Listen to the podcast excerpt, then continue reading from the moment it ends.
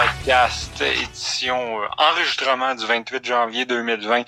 Et euh, ben depuis quelques jours, c'était pas prévu que le podcast commence de cette façon-là. Mais là, avec les événements de dimanche qu'on connaît tous, je pense qu'on a on a aucun choix que de commencer par euh, une bonne bonne section là, le temps de disséquer tous les événements et, et ce que ça implique.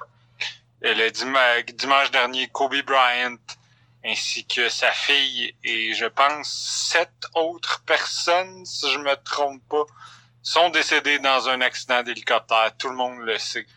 Euh, c'est quelque chose qui a marqué euh, non seulement l'univers du basket, mais l'univers des, du divertissement et l'univers au complet finalement. Donc on pourrait commencer par parler de ça. Euh, mais first, ça va les gars? ouais, ça va. Ouais, dans les circonstances, man, on se débrouille.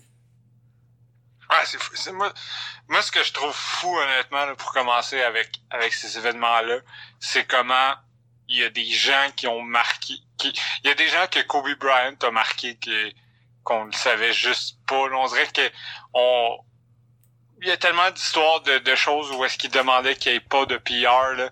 Par exemple, des visites à l'hôpital qui ont qui sont sont nommés depuis depuis trois jours qu'on n'arrête pas d'entendre qu'il est allé rencontrer tel enfant, tel enfant, il a fait telle chose pour tel tel jeune malade et tout, et à chaque fois c'était euh, sa, seule demande était qu'il n'y ait pas de PR, qu'il n'y ait pas de journaliste, qu'il n'y ait personne soit au courant.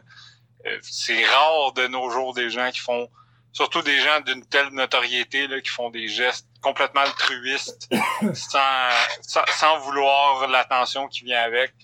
Donc là-dessus, props à lui. Euh, évidemment, je, pense que de nos jours, le mot légende est lancé à tort et à travers pour beaucoup trop de personnes qui ne sont absolument pas des vraies légendes. Kobe Bryant l'était à 100%. C'est un, c'est un joueur qui a marqué tous les fans de basket, je pense tous les sportifs, en plus de, de tellement d'artistes et de, d'afro-américain là je veux dire tu sais pour un pour le jeune afro-américain c'était l'exemple parfait de suis tes rêves lâche juste pas puis donne-leur pas le choix là. fait que euh, ouais c'est ça. Vous, vous est-ce que vous étiez des fans de Kobe en grandissant? Parce que c'est en plein dans notre âge là ces bonnes années. Gros ouais. ouais vas-y Alex. Ouais ben tu sais moi je suis un fan de basket très casual.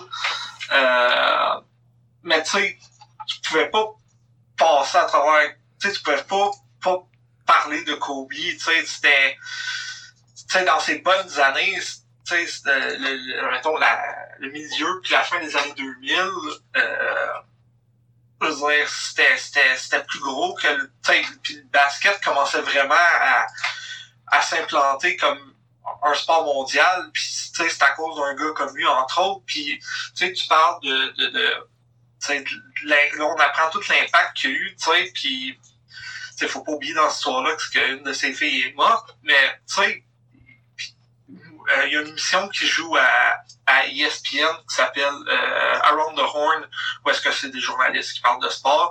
Puis il y avait tous les journalistes de Los Angeles qui ont là d'habitude. dont un qui s'appelle Bill Plaschke, qui est qui, ça fait peut-être 40 ans. Tu sais, il, a, fait tout, il a, peut-être, c'est-à-dire 40 ans de, de, métier sous, la cravate. Puis, tu sais, dit la semaine passée, euh, je reçois un téléphone, puis tu sais, il répond Bill Plash qui euh, Los Angeles Times. Puis c'était Kobe Bryant, puis il a répondu Bro, it's just me. No need to be so firm, old man. C'est juste des petites affaires de.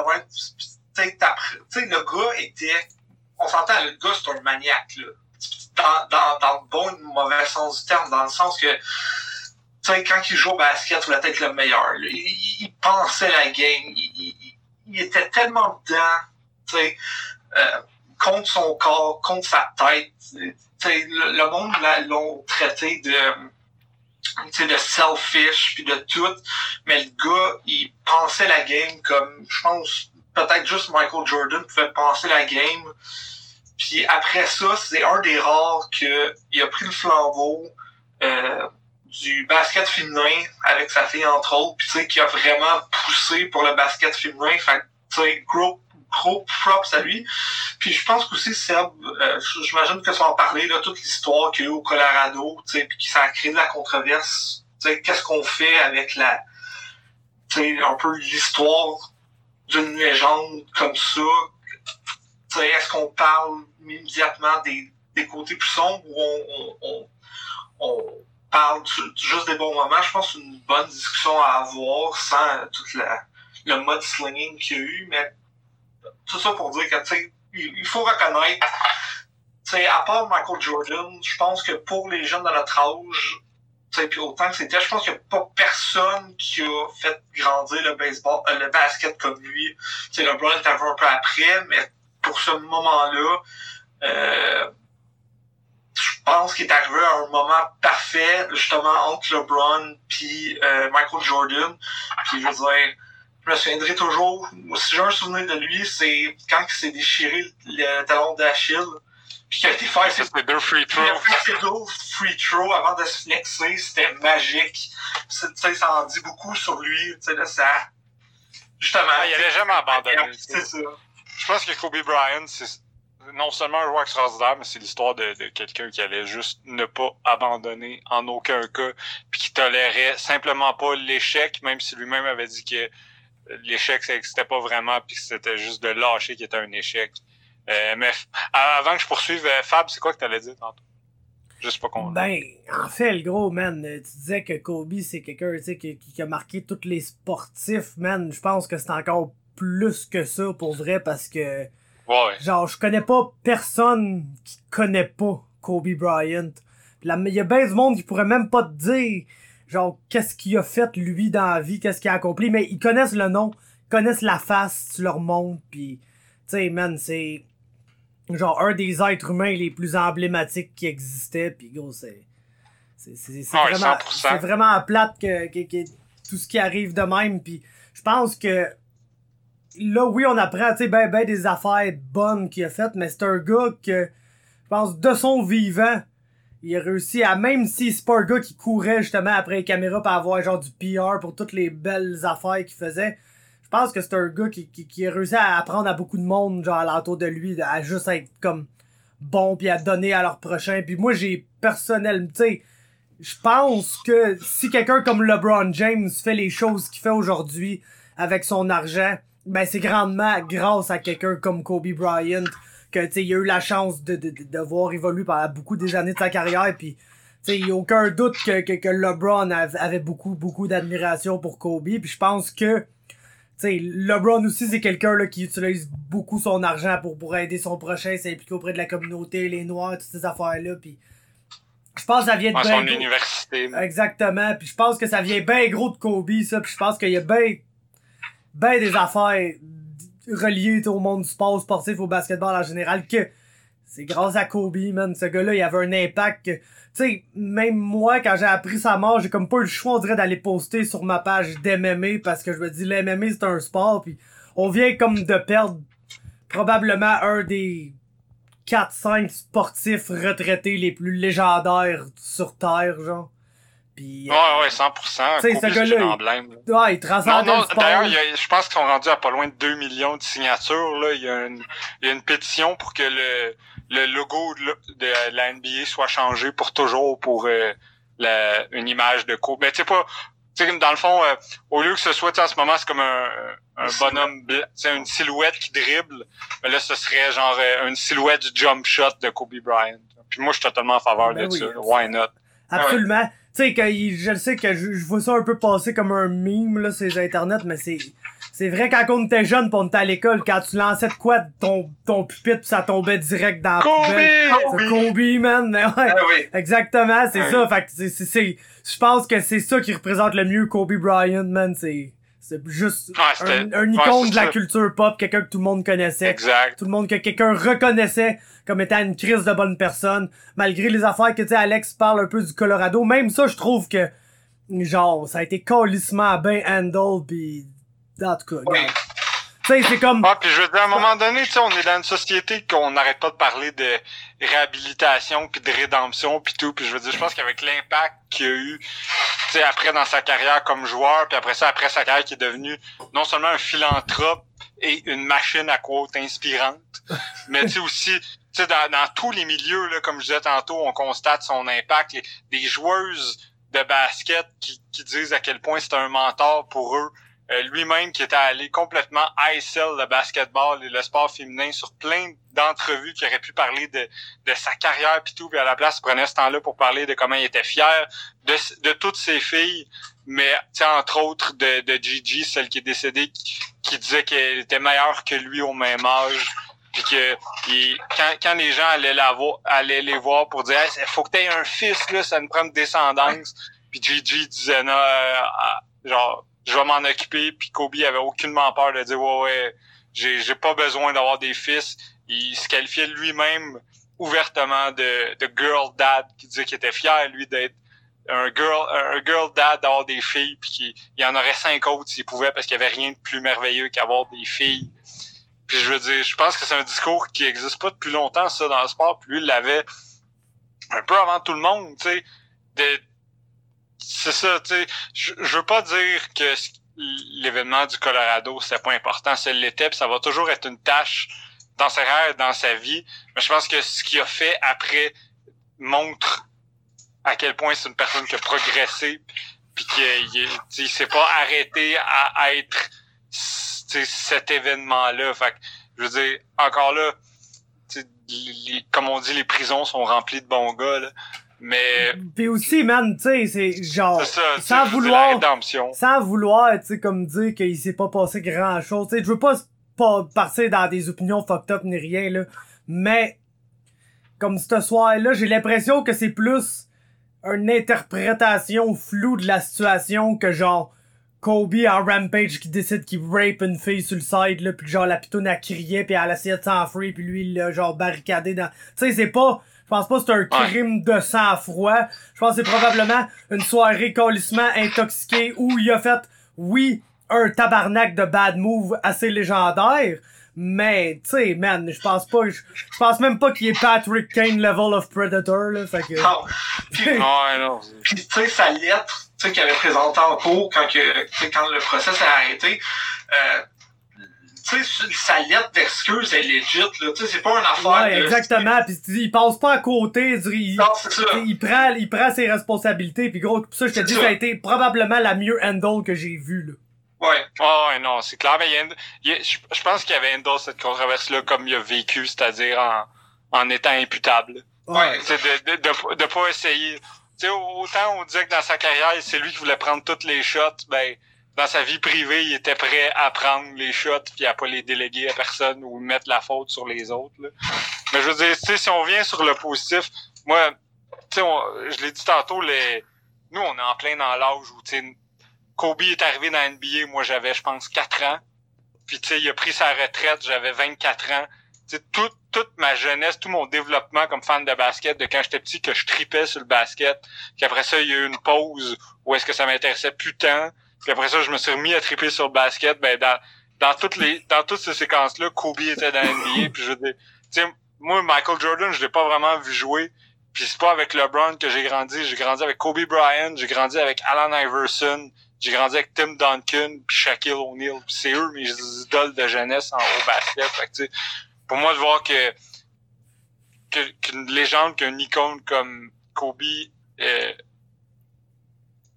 doit comme qu'on aura juste plus Kobe dans dans la vie, ça, ça, ça me fait mal personnellement parce que c'est une grosse partie de ma jeunesse puis c'est évidemment c'est jamais quelque chose qu'on est prêt à vivre. C'est quelqu'un qui était tellement respecté c'est un athlète qui était tellement intelligent. Tu sais souvent oui c'est c'est vrai qu'il avait une réputation d'un peu sur le terrain d'être selfish. Je pense qu'il avait compris avant un peu tout le monde le, principe de l'efficacité tu sais. Kobe c'est une machine à stats avancées avant que les stats avancées existent dans le basket c'est-à-dire qu'il savait que Chris entre si moi je tire ou si Meta World Peace, tu sais, il y a plus de chances qu'on marque si c'est moi qui tire, tu sais. Puis je veux dire ça, je, je pense après la finale de 2010 justement que Meta World Peace avait avait réussi le le jump shot gagnant puis tout. Puis il disait Kobe qui avait parlé dans dans notre tête puis je voyais dans sa tête que qui me disait tire pas tire pas tire pas. Puis j'ai tiré pareil puis j'ai eu. Tu sais c'était pas souvenir puis je pense c'était ça. Il même si tu réussissais avant dans sa tête, il disait, je pense que j'aurais des meilleures chances. Puis je pense pas que c'était selfish autant que vouloir gagner puis comprendre que tout le monde a ses forces. Là. Puis, euh, tu sais, il y en a eu d'autres des exemples comme ça. Je sais pas si vous vous souvenez de quand Jeremy Lin avait fait des saluts à Kobe avant de tirer. Oh, C'était merveilleux, ça, avec, là, de Jeremy Lin. Kobe clairement veut la passe, il fait salut à Kobe puis il tire puis il l'a. Tu sais s'il l'avait raté, il a dit lui-même qu'il serait fait tuer. c'est drôle comme ça là. Mais ouais, il y a eu un impact extraordinaire sur la culture générale. Il y a tellement d'histoires underrated de Kobe Bryant qui vont de Rachel Nichols qui raconte qu'à sa saison recrue, elle était une jeune journaliste dans la NBA, puis euh, la plupart des joueurs ne voulaient pas lui donner d'entrevue parce que c'était une femme. Puis Kobe s'était assis avec, pendant 45 minutes avec elle. Euh, premièrement pour lui raconter qu'il relatait à elle parce que les vétérans dans le club tripaient pas trop d'avoir un jeune de 18-19 ans qui avait skippé complètement l'université puis qui se retrouvait sur l'équipe puis qui prenait le spotlight. Fait que les, les vétérans de sa propre équipe l'acceptaient pas toutes. Puis il avait en tout cas il avait été super candide avec euh, avec Richard Nichols puis même en se relevant plus tard, il avait dit euh, je pense mot pour mot euh, you and I we're, we're gonna be alright puis elle est devenue une des journalistes super respectées dans le milieu puis Kobe est devenu Kobe Bryant Chris là. Fait que ouais, c'est ça où de, de ça à Luka Doncic qui raconte qu'il était sur les lignes de touche puis qui a entendu quelqu'un qui le en arrière de lui en slovène qui disait voyons quelle crise de fou genre quel slovène et ses lignes de côté en ce moment me criaient de la merde. Puis c'était littéralement Kobe Bryant qui avait appris du slovène juste pour le pour genre le echo c'est incroyable. Tu sais juste pour le faire sortir chez eux c'était du mollet éclé en slovène. Ça va être drôle. C'est tellement le genre de dedication nowhere que juste un gars de même peut avoir puis, euh, ouais, il y a tellement bon souvenir de Kobe, tu sais, son, son dernier match. Ben, son dernier match, c'était... Son, son, dernier match de 60 points. Puis, si, vous voulez savoir à quel point Kobe Bryant est, est respecté, était respecté et est toujours respecté, regardez la dernière game de, de, la carrière de Kobe. Puis regardez pas juste Kobe, regardez les autres joueurs. Euh, je sais pas si vous vous souvenez de son dernier match, de ce que Gordon Hayward avait fait qui est absolument légendaire, c'est que pour ceux qui se souviennent du match, vous en souvenez peut-être, peut-être que vous l'avez juste jamais remarqué aussi. Là. Euh, dans le fond, ce match-là, bon, euh, Kobe a un premier quart désastreux. Finalement, il prend la game en main, c'était contre le Jazz de Luta. Puis euh, il se il fait des points, il fait des points, il se rend. En, en, fin de match, il reste 30 secondes, il réussit un jump shot absolument incroyable pour que son équipe prenne finalement les devants. Puis là, bon, les Lakers réussissent à garder à peu près l'avance. Là, à ce moment-là, il y a 58 points. Puis évidemment, bon, ses coéquipiers s'arrangent qu'il y ait le ballon, puis le, Jazz n'a pas le choix de prendre une faute sur Kobe. Kobe a 58 points à ce moment-là, se pointe à la ligne de lancer franc, lance son premier lancer franc, le réussit, il a 59 points. Puis il reste quasiment pas de temps, fait qu'on sait que c'est ça ou rien. Comme il vient pour tirer son deuxième tir, vous regarderez le vidéo, là, Gordon Hayward, qui à ce moment-là est la vedette du jazz, regarde l'arbitre dans les, dans les yeux et fait un pas en sachant que si Kobe avait raté le lancer, il aurait eu faute puis il aurait pu reprendre son lancer. Ah, nice! J'avais jamais remarqué. Ouais, ouais, tu regarderas ça, pour vrai, ça veut tout dire, là, que, que l'équipe, que, que, le meilleur joueur de l'équipe adverse fasse check. On a perdu. So be it, style, là. Genre, ref, s'il l'a pas, regarde, tu vois mon fucking pied, là? S'il l'a pas, on va lui donner une autre chance. C'est, c'est, le genre d'affaire que juste une, fucking légende peut avoir. Il y a personne qui ferait ça pour un joueur ordinaire, là, on s'entend. Ouais.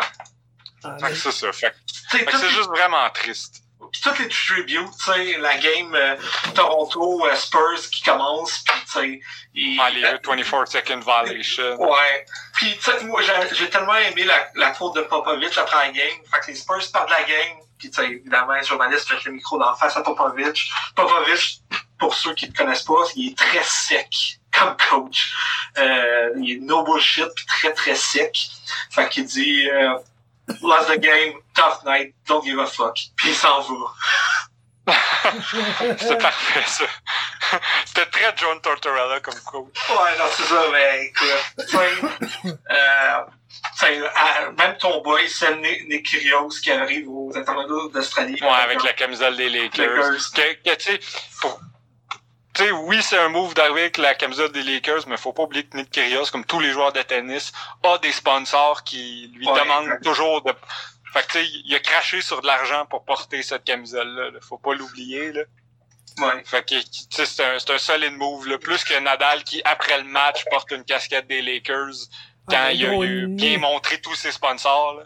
Mais y a-tu un gars qui s'en calisse plus en tabarnak que Nick Kyrgios, là, par exemple? Ouais, ouais, c'est ça, ben, justement. Kira, je pense que c'est un underrated classy guy que les... en tout cas, qui- c'est juste un humain. Genre. Ouais, ouais. Genre, dans un monde où il faut que tu sois un robot, Nick Kyrgios c'est un humain, puis le monde, somehow, ils en veulent pour ça, parce qu'on va se le dire, le tennis, c'est un sport de merde. Tu sais, Le, le tennis en tant que tel, c'est un beau sport, mais la culture du tennis, c'est, c'est la pire crap qui existe. Ouais, comme le golf, un peu. C'est sûr. Ouais, ouais, c'est ça. Tu sais, c'est des cultures de, de blanc, puis de, de, de, de, de péteux de brou, puis de, on va vous demander de pas être des humains. C'est colissement bourgeois, Ah oui. là. Ah oui. Ah ouais. En tout cas, le, ten- le tennis, c'est aucunement regardable. Mais je veux dire, c'est le fun à regarder des matchs, là, mais je veux dire, c'est, c'est- moi, ça me déprime un peu. là. Mais moi, je pense que dans toute l'affaire fucked up, c'est, on n'entendra jamais son speech Hall of Fame cette année. Non, c'est ça, tu sais, c'est plein d'affaires. Puis tu sais, aussi shout au fait qu'il va être le premier intronisé au Hall of Fame qui a même pas besoin de passer par un vote. Ouais, exact. Mais tu sais, on sait, on sait que le vote aurait été unanime Ouais, ben de son ça. vivant anyways, là. Mais shout out quand même qu'il ait fait regarder au Ça aurait le été, ouais, pis c'est, tu sais, c'est, c'est déjà comme une, une euh, un, un listing de fous, là, qui rentre cette année au Hall of Fame. Ouais, là. ouais, ben, il y, a- il y a Tim Duncan, il y a Kevin Kevin Garnett, Garnett. je pense. Ouais, c'est ça. Puis lui, Parce que c'était assurément le plus gros trio de l'histoire à rentrer en même temps dans le Hall of ben Fame. oui. Je, je connais même pas les autres classes dans Hall of Fame dans l'histoire de l'NBA, mais c'est impossible que tu aies un trio de même. là. Alors, c'est ça. Puis... T'as littéralement genre deux des sept ou huit meilleurs joueurs de l'histoire de l'NBA, plus Kevin Garnett qui est assurément dans le top 30. là. Ouais, ouais, exact. Fait que, fait que genre, ouais, c'est assez insane. Kobe, d'ailleurs, euh, c'est futile, là, mais moi, dans les joueurs que j'ai vu jouer dans ma vie, c'est, après LeBron puis puis Michael Jordan, c'est assu- c'est assurément Kobe, là. Je sais qu'il y a d'autres arguments pour d'autres joueurs, puis, euh, rendu là, je m'en fous, là, mais moi, moi, je le classerais numéro 3 dans mon cœur pour le reste. Je sais qu'en ce moment, il y a plein de classements, puis il est toujours numéro 3, justement, là. Ouais. Mais tu sais, en même temps, comme il vient de mourir, je sais pas à quel point c'est pas un recency bias, parce que c'est sûr qu'il y a les Bill Russell, les Larry Bird, pis ces gars-là qui ont, qui ont des bons arguments aussi. Parlez-moi pas de Magic, hein. Magic était moins bon. Kareem. Ouais, Kareem, euh, Will Chamberlain, des gars de même. Mais non. Tu sais, genre, Ouais. c'est... Je pense que le, le, le top 3 est assez clair, puis là, après ça, tu peux me mettre... après ça, c'est une après Ouais, ça, tu sais, tu peux, tu peux euh, me dire que Larry Bird est quatrième, ou tu peux me dire que Larry Bird est genre douzième, puis... Je m'ostinerai pas trop avec toi, mais je pense que le, le, le- Ouais. top 3 est clairement établi. est plutôt Puis, clair, puis ouais. je pense même que tu sais la, la seule discussion qu'il y a dans le top 3 c'est qui est un pis qui est deux man puis je pense que c'est une Ouais, discussion même là. je pense que c'est une discussion qui est très valide là mais je pense que le s'il y a un spot qui est clair c'est que Kobe c'est le le troisième joueur de basket le plus incroyable qu'on a vu là ever d'après moi c'est vrai que j'ai jamais Ouais, vu Chamberlain ni, ni Larry Bird ni aucun de ces d'autres là Ouais. Et encore moins Bill Russell. mais tu sais j'ai pas vu il y, a- il y a bien des joueurs de hockey qu'on n'a pas tant vu jouer pour le sait Oh, c'est ouais, des c'est ça, crises de joueurs de hockey genre incroyables Ouais, c'est ça. Oh, ouais, c'est ça, exact. Fait que, Mais ouais, est-ce qu'on avait d'autres choses à dire sur Kobe à part que c'est un fucking désastre? J'en reviens pas encore, là. mais honnêtement, tu sais, on souhaite jamais à aucun athlète ou à personne de mourir, mais quand c'est quelqu'un d'aussi emblématique, on dirait que t'es comme... C'est quoi, c'est quoi qui aurait pu se passer dans les prochaines années, tu sais? Un gars comme Kobe, tu sais, qui avait tellement de drive, qui avait tellement de, de cœur, à quel point il aurait, tu sais, quand sa, sa fille, on saura jamais, là, mais je veux dire, sa fille était plus que destinée à être une vedette de la WNBA, tu sais. Puis à quel point ça aurait pu aider le sport féminin, justement, d'avoir elle, puis probablement, tu sais, Kobe derrière, qui fait pas nécessairement son laveur ball, mais tu sais, Ouais. qui, tu sais, qui, qui est là puis qui, qui rajoute encore de la notoriété au sport. Ben, pas de la notoriété, mais de la visibilité au sport féminin. Euh, c'est juste plat. Puis, tu sais, quand on parle d'un gars qui, est- qui était bon dans plein de choses, on parle d'un gars qui a écrit un, un mini-film qui a gagné un Oscar. Pour, pour ceux qui l'ont jamais vu, j'ai oublié comment ça s'appelle. Je pense que c'était Dear Basketball. Basketball, ouais. qui, qui, que c'est un de bijou là. C'est beau, c'est intéressant, c'est c'est la trame sonore est parfaite, les images sont parfaites, puis le texte est parfait. Allez voir ça si vous l'avez jamais vu. Avez-vous vu si le, le le vidéo du de, de- du caddie à Tiger qui apprend Oh, ouais. après le Excuse me?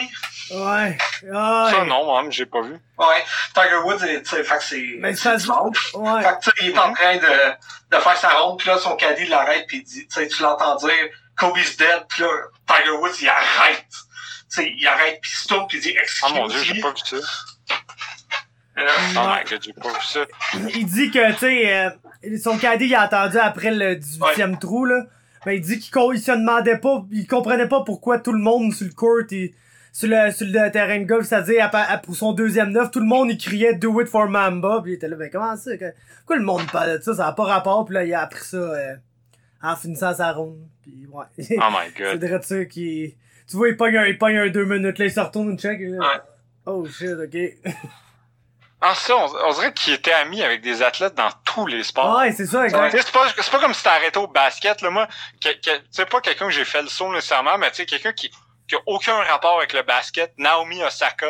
Ouais. Naomi Osaka, la, la joueuse euh, comme américano-japonaise de basket, qui est comme, euh, ouais, à chaque fois que j'avais besoin d'aide, je, euh, je, je textais Kobe, puis c'était mon mentor, pis tout. Puis je suis comme, Chris, il est devenu mentor d'une joueuse japonaise de, de tennis. Tu sais, tu dis, Chris, à quel point il était partout pour, pour prendre du monde sous son aile puis donner des conseils. Là. C'est pas comme si c'était arrêté à genre deux, trois de ses chums, puis euh, il était, il était vraiment là pour les gens qui, qui, voulaient de ses conseils, il était prêt à donner de son temps puis de son énergie. Puis là-dessus, c'est un, un props monumental parce que si, si tous les anciens athlètes et toutes les anciennes légendes du sport étaient aussi généreux, ça ferait tellement un beau monde sportif là, au lieu d'avoir tu sais des je nommerai pas de nom mais tu sais de la, de la jalousie puis des gens bitter puis de ah lui a réussi ça mais ah, à mon époque ça c'était plus tough puis on n'avait pas ça mais on n'avait pas ça puis tu sais lui c'était le dernier tweet de sa vie c'était pour donner des props à LeBron James qui venait de le dépasser Ouais. pour le nombre de points je pense ouais ou en tout cas quelque chose du genre. Fait que tu sais, ça, ça montre quel genre de, de personne c'était de dire oui ça. Ben tu sais, d'ailleurs, tu sais, la, la création du Black Mamba, c'était ça. C'était de dire que euh, il y a une personnalité sur le court et en dehors, puis il était prêt. Sur, le court, il voulait démolir tout le monde puis être le meilleur, mais aussitôt qu'il sortait du court, il était prêt à donner les props à qui les méritait, puis à juste. euh, il a déjà dit aussi quand, quand une discussion là après sa carrière sur, euh, on lui avait demandé, je pense que c'était à le, morning show quelconque avec Michael Strahan. En tout cas, puis il avait demandé s'il s'ennuyait du basket, puis il avait dit non, puis il, il avait adoré sa carrière, mais là il était il était prêt à faire autre chose de sa vie, puis il avait dit euh, what, what you do doesn't define who you are. Puis genre juste de dire moi dans vie je suis pas un joueur de basket, je suis- Kobe Bryant qui s'adonne que la, la, la majorité de ma vie j'ai joué au basket, mais je suis pas juste ça. Puis euh, il y a tellement il y a tellement j'allais dire d'athlètes qui se définissent juste comme moi je suis un joueur de hockey, moi je suis un joueur de football, mais d'humains aussi, tu sais. Il y a tellement c'est tellement triste de voir des gens se définir en disant toi t'es qui dans la vie? Ah ben moi je suis un président de compagnie. Ouais mais t'es quoi d'autre? Moi je, ou moi je suis professeur ou infirmier ou n'importe quel job au monde tu sais. On n'est pas juste ce qu'on fait dans la vie. Puis il faut pas s'arrêter à des des affaires comme ça parce que tout le monde est complexe. Puis lui il l'avait compris. Chris man. Mais gros, ils, ont, ils ont même fait une tribute à Kobe Bryant aux Grammys, là, gros. Non ouais c'est ça ouais avec Boys to Men puis euh, Alicia Keys je pense Ouais, euh... ça me c'était ça Ouais, bo- genre Boys to Men, Alicia Keys, euh, Tyler the Creator, une coupe de monde. Puis euh, ouais, non, c'est ça. Il y a eu une, une fucking tribute à Kobe aux, aux Grammys, man. C'est quand, c'est quand même nice, man. euh, au Ah, c'est. Ça. Ouais, c'est ça. Puis, tu sais, juste pour finir, ça, ça, oui, justement, je trouve que c'est une façon de voir à quel point il marquait tout le monde, Puis je pense que c'est, je me souviens pas c'est quel journaliste sportive qui a dit ça, mais elle disait que euh, quand justement elle couvrait le le, le, basket, puis que euh, elle avait eu un, mais je pense justement c'était Rachel Nichols. En tout cas, je suis plus trop sûr. Puis ça, cet assignment là, cette journée-là, c'était de, de couvrir un speech de Barack, c'était d'interviewer Barack Obama. Puis la première chose que Barack avait dit, c'était genre euh, Hey, I saw you on TV. What's up with Kobe? Parce que je pense qu'il avait un mauvais match ou uh, whatever. elle dit la première chose que Barack Obama dit avant, de me dire bonjour, c'est Hey, qu'est-ce qui se passe avec Kobe et tout? Ça monte à. c'est une figure que tout le monde connaissait. C'est ça le point, c'est que c'était une figure importante au basket, au hockey, euh, au, au, soccer, que le jour même Neymar a compté un but, puis que sa première réaction, ça a été de de, de, de, faire 24 avec ses doigts, de Trey Young qui a eu une performance absolument phénoménale cette journée-là, puis qui l'a dédié à Kobe, de, de, plein de monde. Fait que ça, ça a marqué plusieurs gens, puis à tous les fans de basket qui nous écoutent, ben désolé pour la perte d'un idole euh, commun euh, et général à tout le monde. Et je tiens aussi en même temps, parce que tantôt on a parlé de la controverse de, de du Colorado, là, je tiens à dire fuck you à Stephen Birch pour ses commentaires niaiseux sur Twitter qui ne servaient à rien, que je vais même pas citer sur Twitter. Mais dire que ce gars-là est une hostie de vidange et que euh, fuck lui. J'attendais c'était qui le premier cave genre qui allait parler de ça puis c'est comme lui puis c'est c'est Mais c'était sûr que ça allait être lui. C'est ça, c'est ça exactement, ça donne bien parce que ça allait jamais ne pas être Stephen Birch qui est le plus gros crise de smartass narcissique de tout ce que les gens peuvent détester des des stats guys, lui l'est. Condescendant, si un un gars narcissique qui se prend 100% pour un autre qui qui va descendre tout le monde pour essayer de se remonter, qui est un, un peu au manger de marde. Fuck yeah, man. Puis, euh, écoute, en terminant là-dessus, là, je pense qu'il faudrait qu'en tant que société, là, on commence à prendre conscience du fait que peut-être que se promener dans le tabarnak de ciel, c'est pas une bonne idée, man. Ouais. Genre, déjà, déjà que j'aime pas la, dès que je, déjà que j'aime pas prendre l'avion, pas à tout. Est-ce le jour que tu vas me voir monter dans la version, la version plus petite et moins fiable d'une tabarnak d'avion, là, va être arrivé de quoi de grave en esti, man. Genre, je ne sais pas, là. Peut-être que le ciel, là, t'es pas, t'as pas fait qu'on se promène trop dedans. J'ai dit ça de même. Ouais, c'est ça. Puis, tu sais, y a-tu de quoi plus sketch qu'un hélicoptère? Moi, j'en ai jamais là-dedans. C'est sketch man. ça a pas l'air trop stable, cette affaire-là. Gros, j'ai même peur d'embarquer en hélicoptère dans GTA, le gros, là. Tu comprends, là? ah, mais ouais, mais avec raison, là, à quel point ça finit toujours mal. Toujours mal. Ouais, c'est ça, c'est comme 50% des affaires qu'il faut que tu fasses dans GTA, c'est buter des hélicoptères qui te courent après, genre. en tout cas. tout ça pour dire, non, ben, moi, je, je sais pas pourquoi, là, mais j'ai toujours un peu peur de ça, là, l'avion, ces affaires-là, pis... Genre, man, je comprends le monde qui me dit, ah, ben, c'est bien moins dangereux, là, t'as bien plus de chances de, de, de pogner un accident de char. A plus de chances, t'as bien raison, mais c'est quoi mes chances de survivre si je tombe en bas du ciel dans un appareil qui va nécessairement exploser quand il va arriver à terre? Tu sais? ouais. Bon point. Pis genre, man. Bref. Genre, de, deux autres petites affaires. De un, TMZ, qui ont sorti ah la nouvelle. Genre, je le sais, c'est crissement TMZ, mais ça aurait été nice qu'ils prévoient la famille, genre, avant, parce que apprendre que ton mari est mort sur TMZ, c'est veg.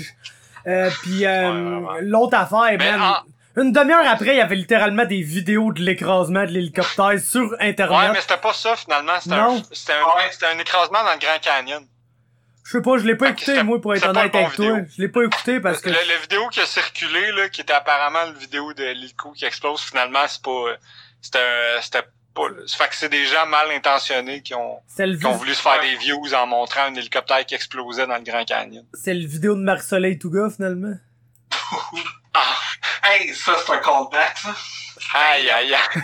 Je pensais au moins que t'allais dire, genre, c'était le gars des tomates savoura. Mais euh, faut que je le dis de quoi sur ton premier point, puis j'ai oublié c'était quoi ton premier ben, Euh, c'était sur euh, TMZ. Mais tu sais, c'est Ah oui, c'est hein. ça, ouais, mais euh, juste, juste dire, oui, Fab a raison, mais fuck tous les médias, là, comme la presse et autres, qui ont qui ont, qui ont bâcher sur TMZ. Genre, Ouais. nous, on a le droit de bâcher sur TMZ, là.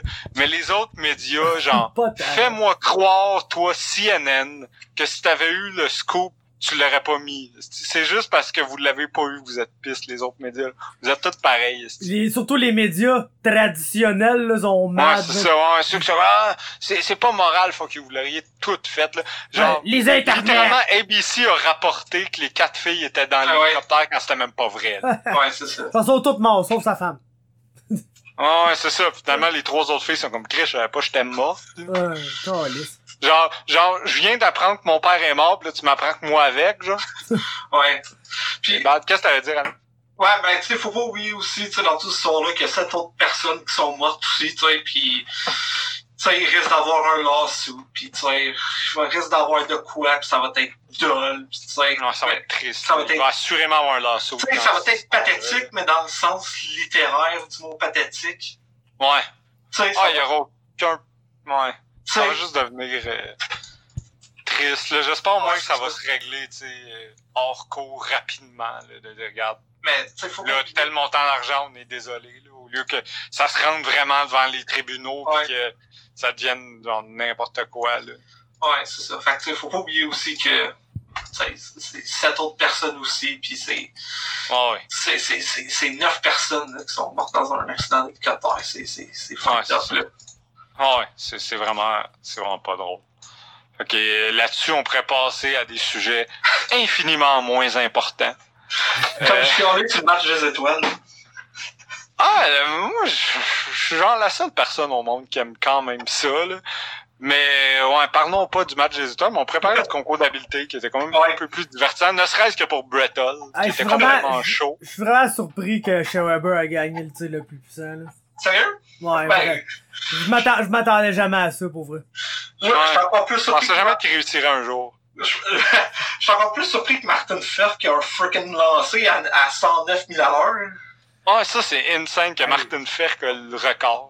Shout out à Martin Ferk, moi c'est mon nom préféré. Shout out je à Martin. Ferk. Shout out à Jacob Slavin qui a gagné ça. Ah, genre littéralement quand quand j'ai vu le line-up, j'ai fait genre pourquoi Jacob Slavin est là? Il a gagné. Ah, on s'entend que le joueur des Sharks a choqué solide. Là. Ah ouais, ah c'était triste, ce pauvre Thomas. Il fait 3 en 3 en 4 secondes. là. Après ça, c'est en prend Mais- 19 faire l'autre. On, on, peut-tu on peut-tu juste parler que ça va être la seule fois qu'on va voir ces petits panneaux-là électroniques puis qu'ils sont mieux de revenir au sim en styromousse l'année prochaine? Ben oui, esti, make Styromousse great again. Ah, ouais, Ou les cibles qui éclatent, on veut que ça éclate. Ben man. oui, drette ça. Ouais, c'est ça, moi je veux pas qu'un petit ping. Non, ça éclate, Ah non, c'est- C'est de la merde. C'est une mauvaise idée, ça. Moi, je, je rajouterais, mauvaise idée. moi, je rajouterais un, une épreuve au concours d'habileté, man. Je ramènerais, là, toutes les goons qui sont pas morts pis qui se sont pas suicidés, là, puis je ferais un concours, man. Genre One Night Tournament sur glace, man. Savoir qui, qui va essayer de battre Kevin Bieksa, man, pis qui ne va pas réussir. Kevin Bieksa qui est en train de devenir un solide journaliste d'ailleurs. Ben, journaliste, commentateur. Hein, il a pas mangé de trop quoi à la tête, si Superman punchait tout le monde qui essaie de s'en prendre à lui. Ouais. Ça s'est bien passé, là, il est pas magané, ouais. Non, mais c'est vrai qu'il est vraiment bon, c'est. C'est juste plate que le match des filles a suivi cette atrocité qui était le euh, lancer euh, le most accurate shot. Ouais, ouais, ben, tu sais, les filles, encore une fois, sont un afterthought, là. Mais beaucoup moins qu'avant, fait que props là-dessus, mais je veux dire, tu sais, ça reste quand même le fucking en track, là. Ouais. Qu'on, qu'on, qu'on le dise comme on veut, là, le- leur match, Oh, ouais. c'était l'entraque des hommes pendant que tout le monde était parti pisser puis chercher un chip, là. Ouais. Mais quand même, tu sais, ils, en- ils en ont mis plein la vue euh, du monde. Fait C'est que c'était comme par- les- Ça a vraiment été un bon match, puis René Desbiens a volé le show. là. Yes. C'est, les filles, tu sais, au match des étoiles, c'est comme entre les périodes aux Canadiens quand il y a genre 24 esti petits enfants de 3 ans bien en Timbit qui Ouais, Ça débarquent, faisait là, un peu. euh, avec la, Ouais, musique, là, de garderie en arrière, là. ouais, ça, ça faisait, ça faisait hyper, genre, divertissement d'entraque de on hésitait entre ça puis le match des mascottes. Allez-y, les amis, ouais! Puis c'était quand même la meilleure chose qu'on fait pour les femmes dans l'histoire de la ligue. C'est ça, c'est- c'est- ça c'est le, le standard du plus haut qu'ils peuvent se rendre, mais les filles ont deliver, fait que c'est good for them pour vrai. Là. Ils ont donné un bon show, le monde était content, il y a des gens qui ont dit qu'ils étaient à chier, puis ça a mis des gens en colère, comme de raison, puis c'est, c'est vrai qu'ils ont été fucking bonnes, fait que fuck y'all. Mais en même temps, euh, c'est un commentaire random, là. autant j'aime le hockey féminin pis tout, faut arrêter de fucking s'offusquer quand il y a des gens qui disent qu'ils aiment pas ça. là. Je veux dire, ils ont le droit de pas aimer ça. Là. Ah, c'est la même affaire Genre- pour les combats féminins, parce que là, ça fait comme, eh, ça fait, ça fait deux semaines que, genre, les combats les plus horribles sur la carte, c'est genre des combats féminins dans l'UFC. Pis ben là, le monde sont genre, ah, combat de filles, t'es à plate, parce que ça fait deux semaines qu'il y a des combats de filles vraiment à plate. Mais Chris, il y a des esti de bons combats de filles, pis il y a des gars, des combats de gars vraiment à plate, pis Ouais, qui sont dégueulasses, ouais, c'est ça. Mais tu sais, c'est ça, c'est. Moi j'adore le hockey féminin, puis je suis pour qu'il soit showcase puis tout, là. Je suis un grand, grand fan, puis tu sais, tout le monde sait à quel point je mark out pour les joueuses plus que pour les joueurs, là. Je veux dire, retournez. Pour ceux qui savent pas, donné, demandez-moi une photo de quand j'ai rencontré Nathalie Spooner, vous me verrez jamais sourire comme ça dans ma vie, tellement j'étais heureux de rencontrer une de mes idoles.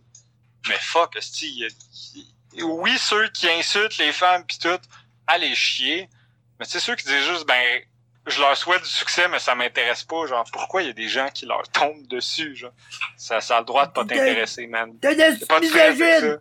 T'aimes pas Ah, ouais, c'est ça, tu sais, je veux dire, ça se peut qu'il y ait des gens que ça les intéresse juste pas, pis que c'est faute de temps, là, je veux dire, moi, je m'intéresse pas à tout dans la vie, là. Je veux dire, je regarde la NBA, les joueuses de la WNBA sont excellentes, mais je prends jamais le temps de les regarder, puis ça veut pas dire que je, les aime pas, puis que que, je trouve qu'ils sont, euh, qu'ils méritent pas de jouer, puis tout, là. Faut, à un moment donné, on dirait qu'il y a des, c'est rarement des femmes, là, qui sont pistes là-dessus, c'est tout le temps, genre, des espèces de white knight un peu louches. Ça, c'est un message aussi sur le fait de laisser quand même les gens aimer ce qu'ils aiment et ne pas aimer ce qu'ils aiment pas si c'est de bonne foi. Euh, sinon, euh, c'était pas mal ça, là, à part que... Qu'est-ce qu'il y a eu ben trop de wannabe légendes des blues, là? À un moment donné, c'était gossant, là. C'est déjà une franchise qui, oui, a 53 ans, mais n'a pas beaucoup d'histoire. là. Parce que vous avez jamais rien fait vraiment d'intéressant. Moi, d'avoir Wayne Gretzky qui a joué Ah. une demi-saison à Saint-Louis, qui est comme la légende des blues, là. Chris, c'est comme si j'arrivais et disais, voici la légende du Canadien de Montréal, Doug Gilmore, là. Même là, Doug Gilmore a joué, je pense, une saison au moins à Montréal. Ou genre euh, Randy McKay, genre. Comme ben non, il y a jamais personne qui va le voir comme un joueur du Canadien, fait que étouffe. Mais dans le fond, c'est non, c'est comme si Kovalchuk finissait la saison à Montréal, puis dans dans genre 15 ans, on disait voici la légende du Canadien Ilya Kovalchuk qui a joué 23 matchs à Montréal. Ouais. C'est n'importe quoi. Mais en tout cas. Puis ouais, ça, il, Chris, il était partout les fucking légendes des Blues. Moi, j'aurais été down de juste voir Keith Ketchuk parce que ces deux gars étaient là, pis ça aurait été Ouais. bien correct. Là. Légende des blues, Yori Le Terra. Ouais, Bien que le sac de poudre en arrière. ouais c'est ça. Puis, Ça- ah, ça- C'était ça les cibles pour lui. Puis, Tu sais, des cibles, c'était toutes des bagues de poudre. ouais, c'est ça. Puis, Ça, ça aurait été divertissant. il les pognerait pas, man, esti, là. Genre, tu veux pas, Ah, tu puis veux avec- pas. Quand il éclate puis que la poudre revolte, il rit ou de l'air fait son comeback pour venir respirer l'air. Puis aussi, si vous croyez une seconde McGuinness a vraiment fait un lancer à 100.4 000 à l'heure avec un bâton de bois, je sais pas quoi vous dire.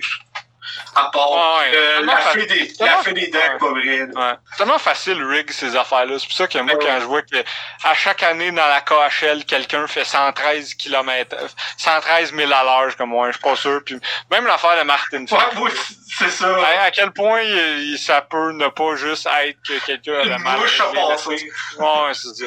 C'est en tout cas, c'est Mais- we'll see là, mais on dirait que j'aime bien Martin Firk là, mais Mais pourquoi, de Martin là à penser. Hein? Pourquoi lui, genre? Mais pourquoi pas Martin Firk fuck, man. C'est ça la vraie Pour question. plein de raisons, il me semble. Son... Ok, euh, son Fait que ça, c'était le match des étoiles. Après ça, de quoi on peut parler? Moi, ok, j'ai une question à choix de réponse. Ah, Que- parce que là, on peut reparler du début de, de hockey de la Ligue nationale, mais ça va être quand même court parce que Chris s'est pas passé grand-chose. Euh, ok, choix de réponse. Qu'est-ce qui est le plus surprenant cette année? A. Qu'en ce moment, les Canucks sont premiers de la division. B. que JT Miller contre un choix de première ronde a pas l'air d'un fucking désastre.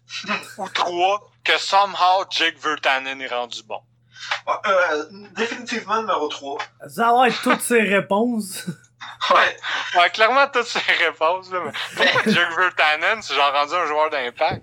Mais gros, Le fallait bien, un des plus gros flops. Choix de première ronde, Jack Vertanen, gros. Euh, septième au total. 7, ouais. Ouais, Ouais. gros, top 10 d'Avarnac. Mais- Je veux dire, cette division-là est complètement Ouais, fucked up, là. Fucked up. Moi, pour moi, pour mon argent, l'affaire la plus fucked up, c'est que le- les Blues soient dans une place en série, là. Au moment où on se croit, les Blues, les Blue Jackets. Ok. Là, j'étais comme, ben, les Blues, comme, Ouais. c'est pas mal l'équipe qui a gagné Ouais. la coupe, là. Ben, les Blue qui a Jackets. aucun joueur, ouais. Ouais, ouais, ouais, non, c'est fou que les Blue, euh, les Blue Jackets, c'est en grande partie à cause d'Elvis Merlikins, là. vont être fous quand il va gagner le, le Vizina. Serait une simple là en ce moment. Ah mon dieu que les, les, les, les blocs des Capitals sont tellement pistes là. Parce que genre Merzlikins a une fiche, je pense, de 927 en 21 matchs. Puis là, Ilya Samsonov en 19 matchs était à 928. Puis là, c'est comme pourquoi vous parlez pas de Samsonov? C'est parce qu'il joue pour les Capitals. Puis s'appelle que pas il joue en arrière de, de, de David Savard. Ouais, mais gros, Ça a Sam, raison. là. Samsonov, j'ai comme l'impression qu'on l'attendait un peu aussi, là. Oui. C'est comme un moment donné, il va se pointer, il va voler la job à Oldby, pis ça va être votre prochain bon goaler. Mais je pense Ah pas, ça. je pense pas que personne au début de l'année disait, ah ouais, check ça, bon gars, Elvis Merzlinkis, pis fucking Ah genre c'est- David Rittich, pis genre Pavel Frankos vont tous être des gardiens qui existent, Ouais. genre. Ah ouais, c'est ça, qui existe puis qui excelle. puis votre euh, un de vos starting goalies au match des étoiles, ça va être Tristan Jarry. ça. Ouais, ça, ça, ça avait juste pas rapport, là. Ça entend, là.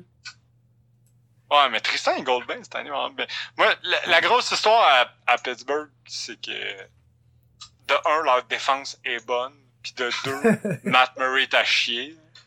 C'est c'est deux, c'est deux affaires quand même vraiment hilarantes, là, du fait que, tu sais, si c'était pas de son salaire, probablement que Matt Murray serait rendu le troisième gardien à Pittsburgh. Ouais, puis d'ailleurs, parlant des Pingouins, ils ont encore signé un défenseur pour trop d'argent pour trop longtemps. Ouais, Marcus Peterson, 5 ans, 24 millions, je Euh, oui, quelque chose dans le genre. pense que c'est ça, 4,4 millions par année. Je comprends pas l'intérêt de Jim Rutherford de tout le temps signer tout le monde à long terme. là. C'est On qui, salue c'est- Brandon C'est Tanev. ça, mais c'est qui ce calice de gars-là? Pour vrai, là. Ben, il est bon, tu sais, c'est c'est Ouais, un je- deuxième def Je, maintenant. ah, je, je l'ai, je l'ai vu jouer au Centre Bell quand j'étais allé. Il est bon, Ouais. tu sais, mais Chris, man. C'est, Ouais. c'est ça, un def à 4.4 par année? Ben, tu sais, peut-être, mais comme pour trois ans, genre. Pourquoi Ouais. tu donnes cinq ans à ce gars-là? Genre, tu sais pas vraiment ce qu'il va. Je sais pas, il a quel âge, là. Je sais qu'il est pas vieux. là. Je sais aussi qu'ils l'ont reçu. Il est pas dans l'échange tout- de Daniel mais- Strong, Marcus Peterson. Je pense que ouais. Toutes leurs defs Mais- sont genre pas trop, sont genre pas trop vieux, mais pas si jeunes que ça non plus. C'est genre surprenant. Ouais, c'est ça, mais il y a juste lui puis John Marino, genre, qui sont à la fois pas vieux et quand même bons. Ouais. Ouais. Mais tu sais, il y a, Le, reste, c'est, c'est weird comme tu def. sais, il y a un but 14 passes, là. Peux-tu, euh... Ouais, non, c'est ça, c'est pas. Genre, c'est leur, ouais, leur trois, quatrième, leur deux, troisième def, là, dépendamment à quel point t'aimes John Marino puis euh, Brian Dumoulin puis Schultz a manqué pas mal de la saison, là. Fait Le Mais- temps est encore, pas encore mort, mais.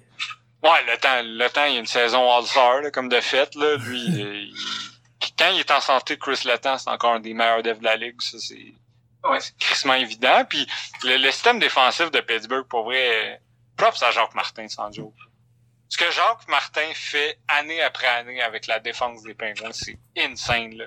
On parle pas, tu sais, on- vu que ça fait deux, vu que ça fait trois puis quatre ans, on dirait qu'on parle plus assez de comment ils ont amené à la Coupe Stanley deux hosties de défense de jambon. là. Avec Mark Streit, man. Ah ouais, avec Mark Streit, de, euh, Trevor Daly qui était leur genre deuxième Ouais. def, leur troisième c'était Oli Mata qui est même plus capable de faire l'équipe à Chicago.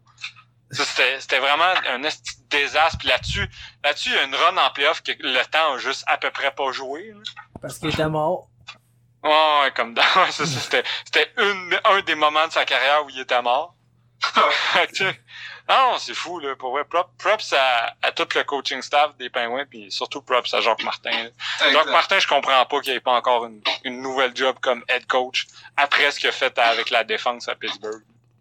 Moi, d'après moi, si, si, euh, si personne y a offert de job versus des coachs en ce moment qui ont des jobs comme John Hines, il y a du monde qui dorme au gaz. Ça, c'est certain. là. Les Preds qui d'ailleurs sont derniers de la centrale en ce moment. Ouais. C'est genre, je, me souviens, euh, c'est, euh, c'était il y a deux semaines, je pense, j'écoutais le Steve Dangle podcast. Puis je me souviens pas si c'est Jesse, Steve ou Adam, mais il y a un des trois qui mettait les Preds en finale de la Coupe Stanley. J'étais comme, Christ, on dirait que je suis pas sûr. Genre, je suis pas certain si t'as checké le, le classement, mais ils sont pas mal comme à 17 points de la tête, là. Puis quand même à 9 points de la troisième place dans la division. On dirait que j'y crois moyen. Ouais. Mais sinon, en dehors de ça, je pense que les séries commençaient, aurait quatre équipes canadiennes en playoff. Ouais, quatre. Pas super. Dont les trois premières de la Pacifique en ce moment. Ouais, exact. Mais là, puis on arrive, tu sais, le deadline est dans un mois, give or take. Fait que si les season est, est commencé, euh, Ouais, les joueurs du Canadien sont échangés à littéralement tout le monde. Pour... Ah, il y aurait trois équipes canadiennes en playoff. Non, quatre. Les... Ah non, j'avoue, les livres sont pas en playoff. en Non. moment. Les Leafs sont pas en playoff, les Jets sont pas en playoff. j'assume qu'ils sont en Ouais. playoff. Non, zéro, man. pas en ce moment. Il y aurait juste Vancouver, Edmonton, Calgary. Ouais. Avez-vous l'article complètement fucked up dans The Athletic que, je me souviens plus c'est quel journaliste qui soumettait que le Canadien devrait échanger pour Anthony Manta pour leur choix de première ronde cette année puis Alex Romanov? Ah, ça, ça c'était quelque chose. Sacrement. Ça, c'était vraiment quelque chose. C'est brutal. Ça. Moi, c'est la, la, il interview des GM puis les GM sont comme, eh, pas sûr. Ah non, non, non. Sérieusement, fait- ne fais pas ça. Mais ouais, André, je, je pense que j'assume que les livres sont en série juste parce que j'ai vu un tweet un matin que je viens de retrouver qui est que sous Babcock, les livres c'était pour le pourcentage de points 25e et sous Sheldon Keefe sont 4e. Fait qu'on dirait que j'ai comme tendance à croire qu'ils vont être capables de quand même faire leur chemin jusqu'à une place en série. Ben, surtout probable. maintenant que le bon ami Jake Muzzin est revenu. Ouais. C'est ça qui va faire la différence. Je pense que Jake Muzzin, moi, pour moi, après, après Freddie Anderson, c'est le joueur le plus important des Leafs. là. Parce que, tu sais, oui, oui, euh, Marner, Nylander, Tavares puis Matthews sont meilleurs que Jake Muzzin, mais ils sont moins importants à l'équipe parce que, tu sais, si Matthews se blesse, ben, il reste encore une crise d'attaque de fou. Puis si Tavares se blesse, ben, il reste encore une fucking attaque de fou. Pas, peut-être pas les quatre en même temps, là, mais je dis, s'il en manque un, l'équipe peut continuer de runner, là. 100%. Mais s'il manque Jake Muzzin, ben, on a vu ce que ça donne. Ils ont une crise de run gagnante parce que il y a eu l'effet Sheldon Keefe, mais à long terme, ça te prend un def qui est capable de jouer partout. Puis, tu sais- Muzzin est plus important au Leafs que Morgan Ryan. C'est ça, puis là, comme je dis, ben, écoute, le- les rumeurs sur euh, Tatar, puis sur euh, Petrie, puis même Max Domi, là, aujourd'hui, euh, euh, des rumeurs de, comme j'avais dit la semaine passée, là, de Domi à, à Edmonton. Euh, Ouais.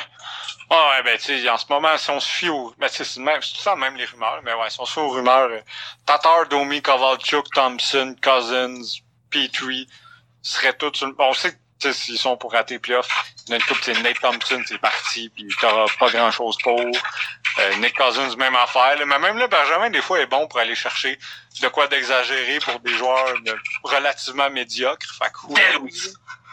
Ouais, c'est c'est- ben, exact, là. Hey, fameux gros. échange Louis Fleischman pour Dano, deuxième pick, là. Fait que, il, est- il est bon pour vendre Bergevin. Fait qu'ils peuvent quand même avoir de quoi de pas pour Thompson puis Cousins, sûrement. Puis Hey, après ça, ben, ce sera ses décisions à prendre. Tant qu'à moi, n'importe quoi qui s'appelle pas genre Suzuki, man, ou euh, Gallagher, man, ça peut tout décoller, là. Ben, le problème, c'est qu'il veut tu pas rebuilder parce qu'il veut être compétitif à l'année prochaine. Moi, je pense que le plus intéressant, ça va être Petrie.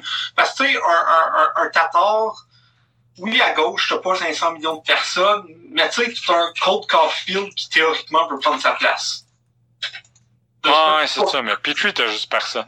C'est ça, puis puis t'as personne. Fait que si t'as pas un, un, un défenseur, un jeune défenseur pour le remplacer, je pense pas que tu Ouais, gagnes. pis t'en as pas, là. T'en as juste pas, là. C'est ça, fait que, tu sais, peut-être Romanov qui s'en vient dans la ligue. Ouais, Tu peux continuer d'espérer que Victor Mété puis Kel Fleury, ça devienne quelque chose, là. mais pas même pour l'instant, pour, pour l'instant, c'est trois, c'est, Fleury puis Mété, c'est deux joueurs de troisième paire en ce moment. Je pense que ça peut être deux devs de deuxième paire éventuellement, mais je garde. S'ils veulent compétitif l'année prochaine, je mettrai pas mon argent sur le fait que Mété et Fleury, c'est une deuxième paire de défense. Ben, c'est ça. Fait moi, je pense que le plus intéressant, ça va être avec Jeff Petrie. C'est sûr que si tu m'offres euh, euh McCarr pour, pour Petrie, c'est sûr que... Ah, ça, non, mais Petrie, c'est sûr qu'il est échangeable. Ben, c'est ça. C'est pas une question. Mais faudrait que le prix soit vraiment. C'est ça. Faudrait que le prix soit vraiment quelque chose. C'est ça. Puis, tu sais, pour, pour Tatar, c'est des suspects habituels, justement, les pingouins, euh, les Flames, euh, Edmonton. Euh, ah, les, équipes que ce serait évident qu'ils veulent Thomas Tatar. C'est ça. mais, euh, mais tu sais, moi, Bergevin, par exemple, je donne ça, ils sont tout le temps de quoi que personne ne voyait venir. Fait que c'est à peu près ça que je m'attends aussi. Je fait que Tatar va genre être échangé aux Jets. C'est ça. Mais tu sais, non, mais je m'attends à un joueur complètement nowhere qui était pas euh, dans les spéculations puis qui va se faire échanger. Euh, mais tu sais, si le Canadien fait pas grand-chose à part comme échanger les, les UFA, ça va crier au meurtre à Montréal, mais je serais pas surpris. Non, mais non plus. dans une position où est-ce qu'il veut gagner l'année prochaine, une équipe qui sait qu'il est quand même bonne, déjà, puis qui a juste besoin de tuning, fait qu'il... Je pense que c'est la même stratégie que depuis quelques années qui marche pas nécessairement, c'est-à-dire faire le plein de ben, tu qui marche, là, dans le sens de faire le plein de pics, ça marche numéro un, puis il repêche bien en ce moment. Mais, tu sais, le reste, c'est libérer de l'argent puis essayer de le garder pour un UFA qui va signer ailleurs, tu sais. Ouais. Tu sais, en ce moment, c'est ça, là, les, les deux, trois dernières étés du Canadien, c'est ça, c'est se réserver de l'argent, l'offrir à un UFA qui va dire hey, merci pour l'offre, mais ça m'intéresse pas, puis signer à genre Nashville. Mais je pense que ça, tu sais, c'est l'histoire de John Tavares, puis l'histoire de Matt Duchesne, moi, je pense que ça fait réaliser à Marc à Marc Bergevin que, OK, Montréal, c'est Montréal, nanana, mais que, justement, ne viendront pas à cause des taxes, il fait frette, puis il y a probablement un bon 50% des joueurs qui n'ont pas envie de se faire chier tant que ça. Fait je pense qu'il s'est rendu compte que il a comme pas le choix. Il, il trouvera pas personne en UFA, de game breaking. Fait que je pense qu'il est rendu en ligne sur soit que je, le trouve en échange, qui est relativement rare, ou je, je le draft. Ouais, c'est ça, mais tu sais, je pense que le Canadien aussi, euh, depuis quelques années, avait pas nécessairement les joueurs non plus pour parce tu sais, ce qui change toujours, c'est quand t'as les joueurs tellement excitants que les joueurs veulent juste jouer avec, là. Ouais, tu sais, il y a un moment où c'est que Toronto non plus, t'es de signer personne, puis aujourd'hui, euh, s'ils disent un joueur, tu signes ici, il est comme, ok, good. Si, si, si, si, la, si les Leafs en ce moment ont l'argent pour signer euh, un joueur, ben, tu sais qu'il va signer à Toronto, là. Mm-hmm. c'était tellement pas le cas il y a quelques années. Fait que, est-ce que, c'est dur à dire, mais est-ce qu'un jour Cole Caulfield dans deux trois ans pourrait être ce genre de joueur-là que les gars vont, vont, vont vouloir se pitcher à Montréal pour être le centre de Cole Caulfield? Ça se peut, là. Mais en ce moment, moi je peux les voir, je peux voir un def gaucher vouloir vraiment signer à Montréal pour jouer avec chez Weber, mais tu sais, je pense pas qu'il y a un gars qui va accepter moins d'argent pour jouer avec Joe Drouin, même si je trouve Joe Drouin très bon, ni avec Brendan Gallagher, ni rien de ça. Fait je pense que tu sais, en, en bâtissant par le draft, c'est tout le temps là que tu réussis à les. Tu sais, parce qu'on le voit, les, les, équipes championnes attirent les équipes championnes. on le constate tellement depuis quelques années de dire, tu sais, les pingouins, là, il y, a personne qui voulait jouer à Pittsburgh il y a 15 ans. Puis là, et, ben, tu sais, à part si tu jouais sur le premier trio parce que tu jouais avec Mario, là. Mais si t'étais pas sûr de jouer sur le premier trio, jamais t'allais signer à Pittsburgh, là. Puis après ça, il y a eu Sidney puis Malkin, puis un moment on dit Chris, ils inventent des joueurs, mais ils font point qu'inventer des joueurs, là. Ils signent des gars qui devraient signer pour 4 millions, mais ils signent à 1.3, 1.4 millions. Puis quand il y a des NCA UFA, ben, ils signent tous à Pittsburgh ou à Chicago depuis 10 ans parce que Chris, c'est là qu'ils pensent qu'ils peuvent avoir du succès, là. Tu sais, Tampa Bay, c'est la même shit, là. Ils, ont, ils en ont signé des joueurs que tu dis, shit, lui, il avoir beaucoup d'argent, genre Kevin Shallenker, genre Pat Maroon, qui aurait pu... Tu sais, Pat Maroon gagne un million cette année. C'est, c'est sûr qu'il aurait pu faire plus à quelqu'un, quelconque autre équipe, genre des, les Flyers ou quoi de même, là. Mais tu sais, les bonnes équipes attirent les bonnes équipes. L'idée en ce moment, c'est de bâtir de quoi de solide avec les Canadiens, que les joueurs vont être excités de jouer à Montréal. Puis après ça, Chris, je veux pas dire que ça se fait tout seul, mais fuck, ça se fait tout seul. Genre, tu sais, quand, quand, les joueurs se mettent à signer vraiment pas cher pour, pour jouer avec toi, c'est là que ça devient tellement plus facile. Ah ouais. Puis tu sais, pour... Comme on l'a dit une couple de fois, c'est... J'ai l'impression que depuis l'an passé, tu sais, Bergevin, il, il, il les échange plus, genre, ses pics. Puis il échange plus ses, ses prospects non plus que dans des moves un peu bizarres. C'est depuis l'échange de Drouin puis de, de celle de Piqué, là. Fait que je pense Ouais. que c'est comme...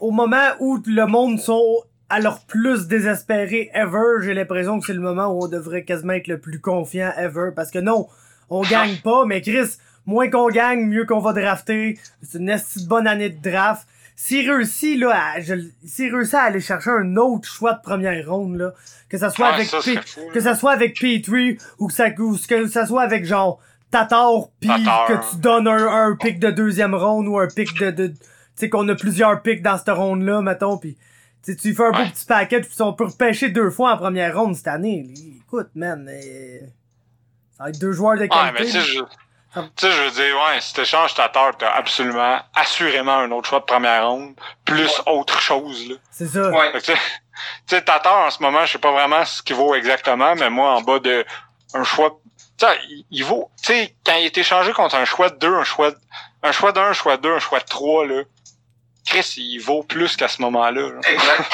Mais tu sais, à ce moment-là, c'est exagéré, peut-être un peu comme retour, là.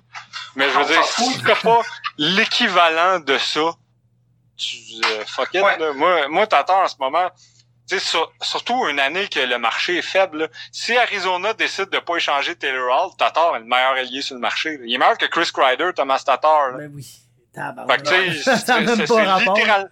Non seulement c'est le meilleur ailier, mais c'est le meilleur attaquant, je pense. Parce que j'essaie de penser, Chris euh, Kreider, Jean-Gabriel Pajot. euh, tu sais, si Taylor n'est pas sur le marché, Tatar est le meilleur et le prime target en attaque. Puis en Puis en plus, plus, il est signé, là. c'est ça, exact, c'est ça que j'allais C'est dire. pas un joueur de location. Fait que moi, Tatar, je suis désolé, mais ça me prend un- au moins un premier choix puis un de tes top prospects.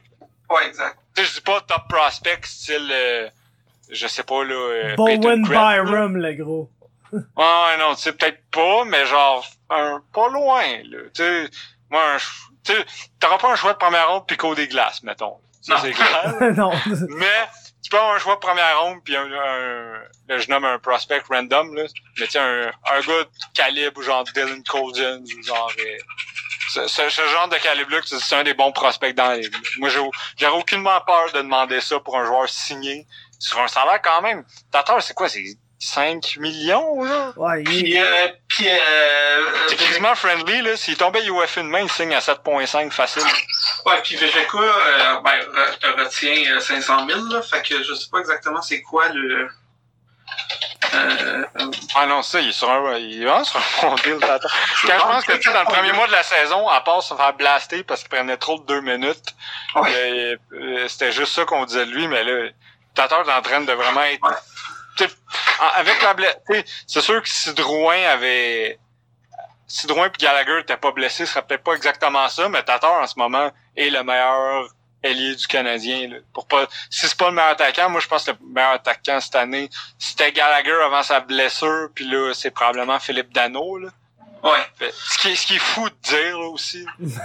Mazam Tu sais, ce que, ce que t'aurais jamais pensé dire il y a trois ans, de dire le Canadien est quand même pas une mauvaise équipe, puis Philippe Dano est le meilleur Hey, moi, moi j'étais le gars qui, v'là euh, deux, deux, trois ans, je disais que tu pouvais absolument jamais penser gagner en ayant Philippe Dano. Ouais, comme, aussi. comme deux premiers centres, là. Ton top 6, ouais, c'est Ouais. ça. Puis en passant, Tatar, c'est 4,8 millions de, euh, de capit. Sacrifice. C'est un là. là-dessus, il y en a 500 000 qui sont retenus par Vegas. C'est Non? c'est cinq- c'est 5,3 millions son contrat, 500 000 Ok. de retenue, fait que ça fait 4,8. C'est quoi, il reste une année après celle-là? Ouais, 2021 à 4,8. Écoute, il va chercher le package pour ça, là. Mais oui. Ça, ça vaut tellement. Si tu l'échanges pas contre un petit package de fou, garde-le, c'est tout. Ben oui, c'est- pis c'est ça, c'est c'est que Bergevin est dans une position de dire j'ai pas ce que je veux, ben ouais, parfait, je roule avec lui l'année prochaine, il va me donner 60 points, je vais être ben de bonne humeur. Ouais, c'est ça. Puis si ça marche toujours pas, ben rental. C'est ça. Ouais. Puis, tu sais, c'est- qu'il peut faire la, la même affaire avec Petrie aussi, là. Je pense qu'il peut aller chercher quand même pas mal pour Petrie. Fait que, il y a quand même un beau jeu de... Ouais, de- Petrie vaut plus que Tatar, je pense. Oui. Ouais. Tu sais, Ouais. Déjà, on dit Tatar, ce serait le prime target en attaque. Petrie, Petrie, c'est le meilleur le prime def. target. oui. Point, là. Ouais. Genre, il y, a pas un joueur plus en demande dans la ligue si tu le mets, genre, euh, c'est peut-être quasiment un reach que je veux dire, là. C'est sûr qu'il irait chercher moins. Mais si Taylor Hall puis Jeff Petrie sont sur le marché en même temps, t'as plus de calls pour Jeff Petrie. Oui, Taylor Hall va, va partir pour plus cher parce que c'est un, c'est un gars qui a gagné le Hard, Chris, là. Mais je veux dire, Ouais. Petrie, il y a beaucoup plus d'équipes qui sont comme, Asti, c'est Jeff Petrie que ça nous manque, Ouais. que d'équipes que c'est Taylor Hall. là. Il y a bien plus de teams qui ont besoin de def à la base. Ouais. Mais- mais toujours, un def va toujours plus être en demande qu'un attaquant. Ouais. Deux, deux, Ouais, ouais, parce Deux qu'il y en a bien affaires moins sur le marché, tu sais. Ouais, deux affaires là-dessus. C'est sûr que Petrie a un 15 équipes no, euh, no trade clause. Ouais, mais je pense qu'il il doit être parlable là-dessus. Ouais. Il a joué Edmonton. Ouais. C'est quoi qui peut être pire? Puis aussi, tu sais, parlant de Taylor Hall, y a-tu quelqu'un que sa valeur a plus baissé sur l'open market que Taylor Hall, à part peut-être Tyson Berry? Ah non, c'est sûr que la valeur de Hall a baissé, mais moi je pense que Taylor Hall, je pense qu'il y a encore une valeur de fou. là. Oui, non, mais je sais, si Taylor Hall, s'il tombe UFA cet été, s'il Ouais. en bas de 9, je suis sur le cul. là. Eh, écoute, Ouais, je le sais pas moi non plus, hein. Moi je suis sûr que oui. Ne serait-ce que pour le name value. Là. ouais, mais en même temps, je, puis en même temps, je dis ça, Backstrom vient de signer pour 9.2. là. Ouais, ouais, c'est ça. Puis tu sais, qui tu veux dans la vie entre Taylor Hall et Nick Backstrom, c'est Taylor Hall. là. En ce moment-ci de leur carrière, Ouais, ok, ouais, ok. on parle d'un gars qui fait encore un point par match. Sur un... Dans une saison que tout le monde qualifie d'une saison très décevante qui a un point par match. Ouais. c'est pas super là, je veux dire. Mais, Mais oui, oui, il y a une saison décevante pour les calibres de Taylor, pour, pour les standards de Taylor. Ouais. Aucun doute, là, mais je veux dire, euh, euh, Matt Duchesne, l'année passée, était supposé être, oh, un poison et tout, puis il a signé pour un contrat de fou, là. Ouais. Fait mais c'est ça. J'espère que Bergevin va se brancher relativement rapidement parce que là, selon tous les insiders euh, qui valent la peine d'être écoutés, Bergevin pense encore qu'il y a peut-être une chance à 10 points les séries, de faire les séries. Il Euh, est à 10 points des séries en ce moment. ouais, C'est plus que j'aurais pensé. ouais, ils sont Ah, à 10 points. ouais. Shit, ouais, abandonne, Marc. Euh, Je pensais que c'était un peu moins que ça quand même. non, c'est 10. Alors, Oh, c'est, oui. les, c'est des chances mathématiques de comme 3-4%. là, Je pense Ouais, c'est ça. C'est- mais- c'est- On a dit abandonne, mais tu sais, anyway, on sait qu'il va abandonner. là. C'est pareil qu'il qu'il- qu'il soit parce veuille que oui, voir on- son équipe avec Joe Drouin pendant deux Ouais, c'est semaines. ça. Ça change pas le fait qu'au pire, dans deux semaines, il va. Ah, mais il y a- il y a- il y a- Il va on dirait, il a pas encore le droit de le dire, j'ai l'impression. Ouais, je pense qu'il y a ça. Puis je pense Ah, il y a des billets à vendre, Chris. Non, c'est ça. Des billets à vendre, puis en ce moment, il peut market le fait que Joe Drouin revient, là. Ah, imagine. Drouin de Kovalchuk, le gros était carré, c'est. Power play, mon Ah, ouais. chum. Ah, ouais, non, mais tu sais, je veux dire, il peut pas. il- Moi, ça me dérange pas qu'ils disent pas publiquement qu'ils jettent la serviette. Tant que, tant qu'au moment de faire le move intelligent, ils fassent les C'est moves. Puis intelligents. en même temps aussi dire qu'ils jettent la, la serviette, ben c'est sûr que la valeur de tous tes joueurs vient de baisser de 25%. Je veux dire, c'est quoi les chances que Bergevin réussisse à avoir trois choix de première ronde au draft? Est-ce que ça serait magnifique, man? Ça serait... Tu sais, mettons, Ta- Tatar, tu le sais que t'as un choix de première ronde Ouais. plus autre chose. Ça, c'est vendu. Ouais. Mais tu sais, Kovalchuk, là, faut que t'ajoutes quoi à Kovalchuk pour un choix de première ronde? Genre, moi, Kovalchuk a un choix de troisième ronde, je pense que tu l'as, ton choix de première ronde. Ouais. Ou deuxième ronde à la limite, là. Tu sais, Mettons, je- tu dis, un de mes choix de deuxième ronde, puis puis même là, moi, je, je- non, je- ce sera un choix de troisième ronde. Moi, Kovalchuk, choix de troisième ronde pour un choix de première ronde, je pense que tu l'as. Mais, tu sais, je, je sais pas si ça pèse dans la balance. D'après moi, ça devrait pas. Mais tu sais, à quel point ils se disent le draft est à Montréal? Mais ils se disent beaucoup, le draft est à Montréal, c'est ils sont sûr pas que caves. c'est un point euh, très important. Je- ouais, ça devrait pas, mais je me demande si. Tu sais, on en a déjà parlé sur le draft, là, mais je veux dire, il- Mais, on en a déjà parlé, excuse, c'est pas sur le draft, sur le podcast, mais tu sais, plus ils ont de pics, plus ils peuvent trade up si Ouais. vraiment c'est l'option, là. Mais on sait pas où ils vont finir, là. Ça, je, je vais pas en parler trop longtemps, parce que j'en ai déjà parlé il y a littéralement une semaine ou deux, mais tu sais, l'option pareil de dire j'ai trois choix de première ronde, puis deux, trois choix de deuxième ronde, puis mon premier choix de première ronde, c'est le, le trois ou quatrième choix, fait que je suis probablement capable d'aller chercher la frenière si je veux.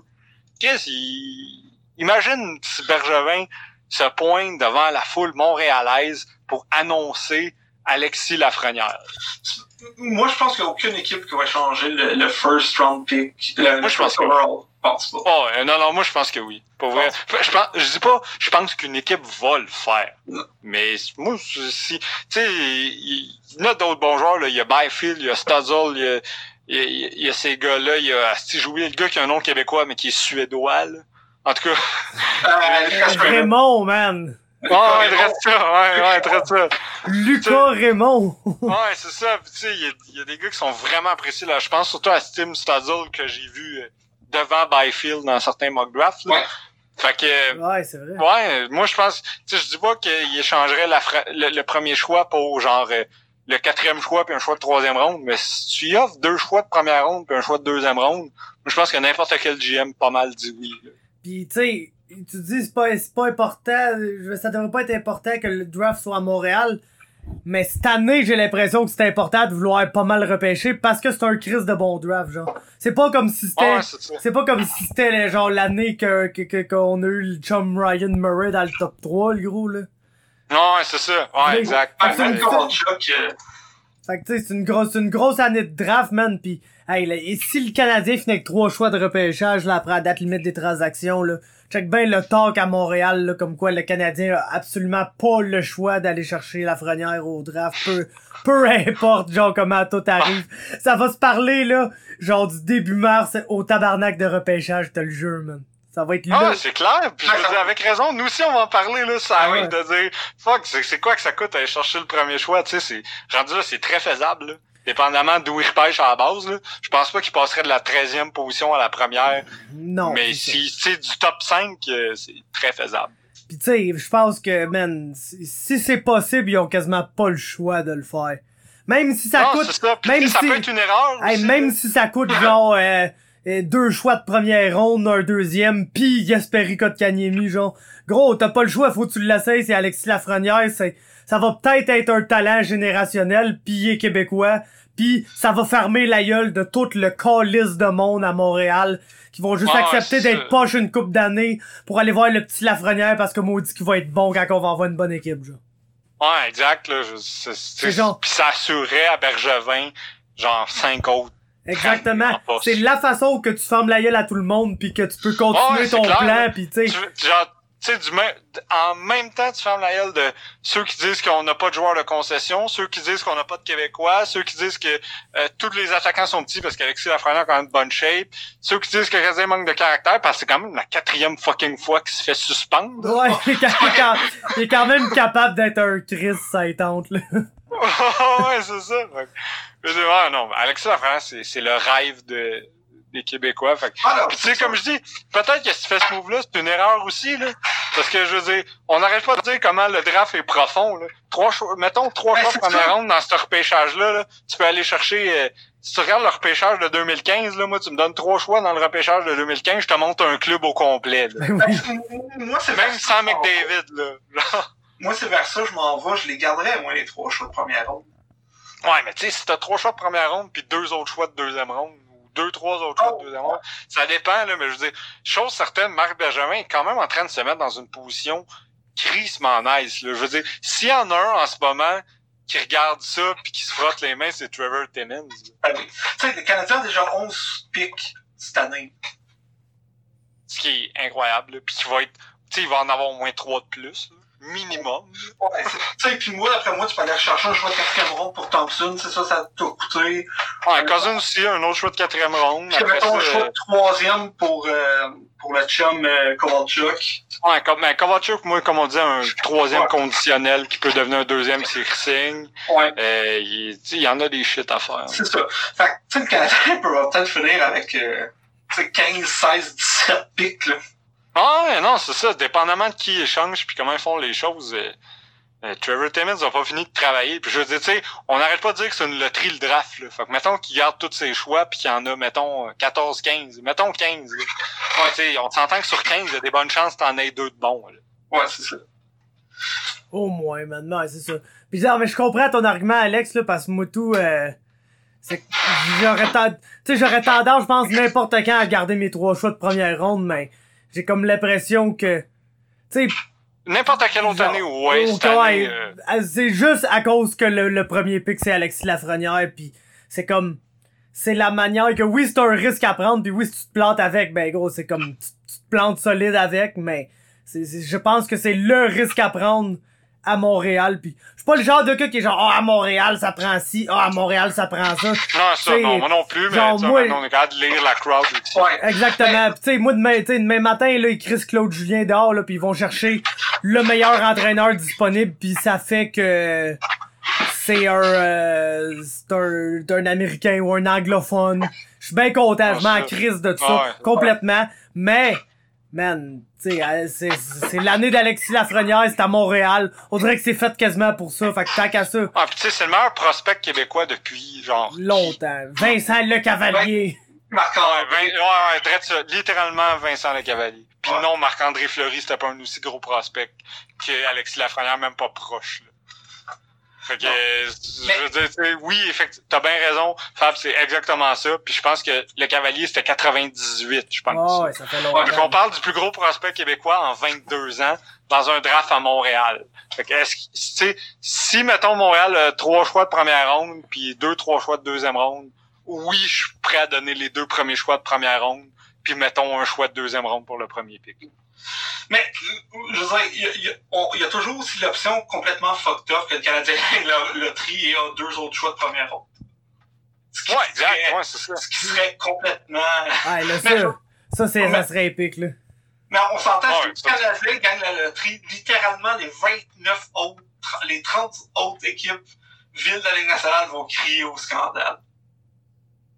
Ouais, mais tout le monde va tout le temps crier au scandale. Chris, en 2005, là, la loterie, Ah oui. c'est Nick Crosby. Tu penses que t'es pas rigged un peu, là? Sais, mais tu sais, elle l'était sûrement pas, mais je veux dire, n'importe quelle loterie va toujours à l'air rig. là. Parce que dans, dans vie, t'es soit un petit marché ou un gros marché. Si c'est un petit marché, c'est rig pour aider le petit marché. Puis si c'est un gros marché, ben c'est rig pour aider le gros marché. De toute façon, ça peut pas être plus louche que la fois que les Knicks ont gagné la loterie parce qu'ils avaient collissé un des papiers dans le congélateur. Euh, Qu'est-ce qui peut être pire que ça, là? Non, c'est sûr. Mais en tout cas, en, en tous les cas, ça, ça risque, les- le prochain mois va être intéressant à Montréal, ça c'est sûr. Ah, ah, ça va être fucking. Tu sais, puis en plus, le. Écoute, je veux pas genre faire l'apologie du fait que ça va encore être une saison probablement qui va se marquer par un genre d'échec, là. Mais quand tu regardes le marché, tu regardes un marché qui, pour les acheteurs, est pourri, là. Ouais. qui est vraiment un marché de vendeurs parce que n'importe quel pop et joueur que tu vas pouvoir échanger, tu vas avoir la crise de lune pour. là. Ben, c'est un fucking bon moment pour vendre. Puis en plus, ça donne que le moment où il y a personne à aller chercher, puis il y a puis tu peux échanger tes gars contre le Prime, c'est la même année que le draft est comme légendaire. Selon les analystes, là, ça va peut-être être un total boss comme draft. Là. Mais je veux dire, tu sais, selon les analystes, c'est un des meilleurs drafts de la décennie. là. Puis tu sais, c'est une décennie qui a quand même eu les drafts de 2015 puis 2018. là. Ouais. Non, c'est ça. Ah, C'est ça. Ça risque d'être intéressant, euh, peu importe. Euh, puis aussi, je pense qu'on un peu perdu dans la saison du Canadien aussi. Tu sais, le, le chum Nick Suzuki est rendu, je pense, cinquième dans euh, les- le rookie scoring. Je pense que si, euh, si- s'il y a une affaire qui a, qu'on- tu sais, dans toute, le, dans toute la saison du Canadien qu'on peut quand même être content, c'est Nick Suzuki. Hey, tu sais, Ben oui. cet échange-là est, est- est- tu sais, oui, euh, Pacioretty a une bonne saison, mais tu sais, VGK reste quand même, euh, les Golden Knights restent quand même en position relativement précaire, quoique... Ah, non, mais c'est un, c'est un, wash cet échange-là. là. Ouais, Pacioretty a une solide saison, une saison All-Star, mais je veux dire, Tatar a une saison quasiment aussi bonne que Pacioretty, puis t'ajoutes Nick Suzuki, qui a l'air d'être une future, genre, en ce moment, il a l'air, tu sais, pas nécessairement d'une prochaine super vedette, mais d'un prochain joueur de premier trio, sûr. C'est ça. Puis, tu sais, tu rajoutes que Tatar va même si c'est un first, second, third, ben, tu sais, fait que t'as échangé Max Pacioretty pour un first, second, third, euh, euh, Nick Suzuki, Mathias Norlinder, puis euh, Jacob Le Guerrier. Ouais, c'est ça. Puis tu sais, Dieu sait que si un gars peut être une vedette, c'est Jacob Le Guerrier, là. Ouais. Je pense que c'est lui l'élément clé de la transaction, en fait, là. Non, c'est ça. Fait, puis c'est ça. Puis au pire des pires, tu sais, Bergevin pas ce qu'il veut, ben Tatar puis Petri reviennent l'année prochaine, puis... Ah ouais, personne devrait chialer de ça, là. Non, c'est ça. Non, c'est ça. Il y a plein d'options, puis ça a quand même l'air positif en ce moment, là. Mais là, euh, moi, c'est sûr que j'ai quand même hâte que Bergevin commence à échanger des joueurs parce que plus vite tu perds, exact. tu risques de finir bas. Là. c'est une mentalité loser, mais fuck, c'est ça. on sait que de plus en plus les GM aiment ça, essayer de faire un trade euh, quelques semaines, voire un mois avant le deadline. Fait c'est quand même le temps de commencer. Mais tu sais, on dit ça, ça fait trois mois qu'il est au crise de téléphone ben oui. pour savoir ce qu'il peut avoir pour t'attendre tout. Fait que tu sais, moi, ça de, de même s'il n'a pas annoncé qu'il allait vendre, il sait que mec il va vendre. J'ai ça, ça, ça pour tel joueur, ça, ça, ça pour tel joueur. Puis on verra si je si l'équipe me le donne puis si on pull de trigger. Là. Mais pour le reste, il, il va pas il, il, va pas se présenter dans deux semaines puis faire son premier appel concernant Thomas ben Tatar. C'est ça, c'est sûr. Mais l'affaire, c'est que le Canadien peut plus vraiment beaucoup reculer au classement. Ils sont à 48 points euh, excuse, à 51 points. T'as San Jose à 48 points. Bon, ça, c'est c'est faisable. Mais après ça, t'as Ottawa, Anaheim, New Jersey à 43, Los Angeles à 41 et les euh, Red Wings ont bas le Canadien tout le temps de Détroit à 28 points. ah, ça, maintenant, moi, je pense qu'ils peuvent passer derrière les Sharks, définitivement rester derrière les Preds, puis passer derrière les Rangers. Ouais. C'est pas mal ça que tu peux viser. Fait que ça mettrait une, deux, trois, quatre, cinq. Mettons potentiellement cinq équipes derrière le Canadien. Ce serait pas si pire. Ça voudrait dire que tu repêches entre la première et la neuvième place. Ouais. C'est pas si pire non plus. Là. Puis je veux dire, neuvième place, ça prendrait comme... Tu sais, faudrait être bad locké en crise. Ouais. Fait que who knows? Mais tu sais, 9 ça te donne peut-être comme un Marco Rossi, là. C'est quand même pas. Ah, non, non, ça, c'est genre, c'est genre de draft où potentiellement dans le top 10, c'est en 9 tu peux avoir un petit bon joueur pareil, là. Ouais. Tu sais, je pense, je pense que cette année, à date, la, la vraie drop projetée est à peu près au 20 à 25e rang, là. Ouais. Souvent dans les drafts, c'est à peu près après le 11e. Ouais, c'est ça. Fait que, on, on verra, là. Bref, on est, on a le temps d'en jaser pas mal à chaque semaine. Ouais. Euh, sinon, euh, qu'est-ce là, ok, pas grand chose à dire. C'est pas passé grand chose dans, la semaine, fait qu'on pourrait finir ça en parlant un peu du Rumble. Ouais. Et du chum. Euh, bon, ça, a été quoi votre. Ben, on est ensemble, ça, mais euh, Fab, ça a été quoi ta réaction quand t'as vu le chum Edge? Gros man, de... Seb me le spoil parce que j'étais comme à... au moins j'étais comme au moins au moins une minute et demie en retard sur vous qui était sur le network, moi j'étais sur un stream gros. Puis tu sais genre c'était le moment que je l'écoutais le moins parce que j'étais en train de conduire pour me rendre au travail donc moi tu sais mon iPad il jouait puis j'entendais le rumble mais je regardais pas vraiment le rumble. Puis là, un moment donné, j'ai vu un message de Seb qui a marqué Edge fait que là, j'étais genre, tabarnak, Edge s'en vient. Puis là, il y a eu un, là, il y avait un entrance. Fait que là, j'étais là, Chris, être Edge, man, c'est malade. Puis là, bang, c'était absolument quelqu'un d'autre. J'étais là, ok. Puis genre, quelqu'un de bâtard, en plus, je me rappelle plus c'était qui, là, mais genre, ah, je pense genre Lou Gallows, de quoi de même, là. Ah, oui, c'était vrai de ça. De quoi, de quoi que je pouvais absolument pas m'exciter, bref. Puis là, après, ça a été Edge. Fait que je me suis rendu compte que j'étais en retard, mais, euh, gros c'était épique là. Ben, moi c'est pas mal mon lutteur préféré là pour vrai là. Je sais que je fais bien des jokes avec King Booker pis tout, mais je pense que Edge c'est le lutteur sur qui j'ai le plus trippé dans toute ma jeunesse. Puis Chris euh, il a l'air en forme man, il a fait qu'il essaie Quand j'étais arrivé à job le bout que j'ai écouté, il avait l'air confortable quand même dans le ring pis tout, puis je suis content d'avoir Edge man. Ben, pis même euh, hier à Raw, tu sais je veux dire moi, euh, tu sais, je le vois faire ses spears, tu sais, je l'ai regardé faire ses spears dimanche. Mais tu sais, ce gars-là a eu quoi, une triple fusion? Ouais. Des vertèbres? Ouais. Ah ouais, Tu sais, je le regardais hier manger des chaises en parlant. Ah, il a, ouais, ça, il a, il a bumpé, là. tu sais, il a mangé des chaises de, de Orton.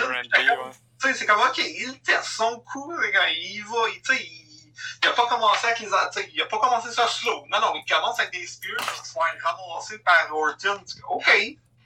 Moi, je pense qu'Edge va bumper plus que certains le pensent.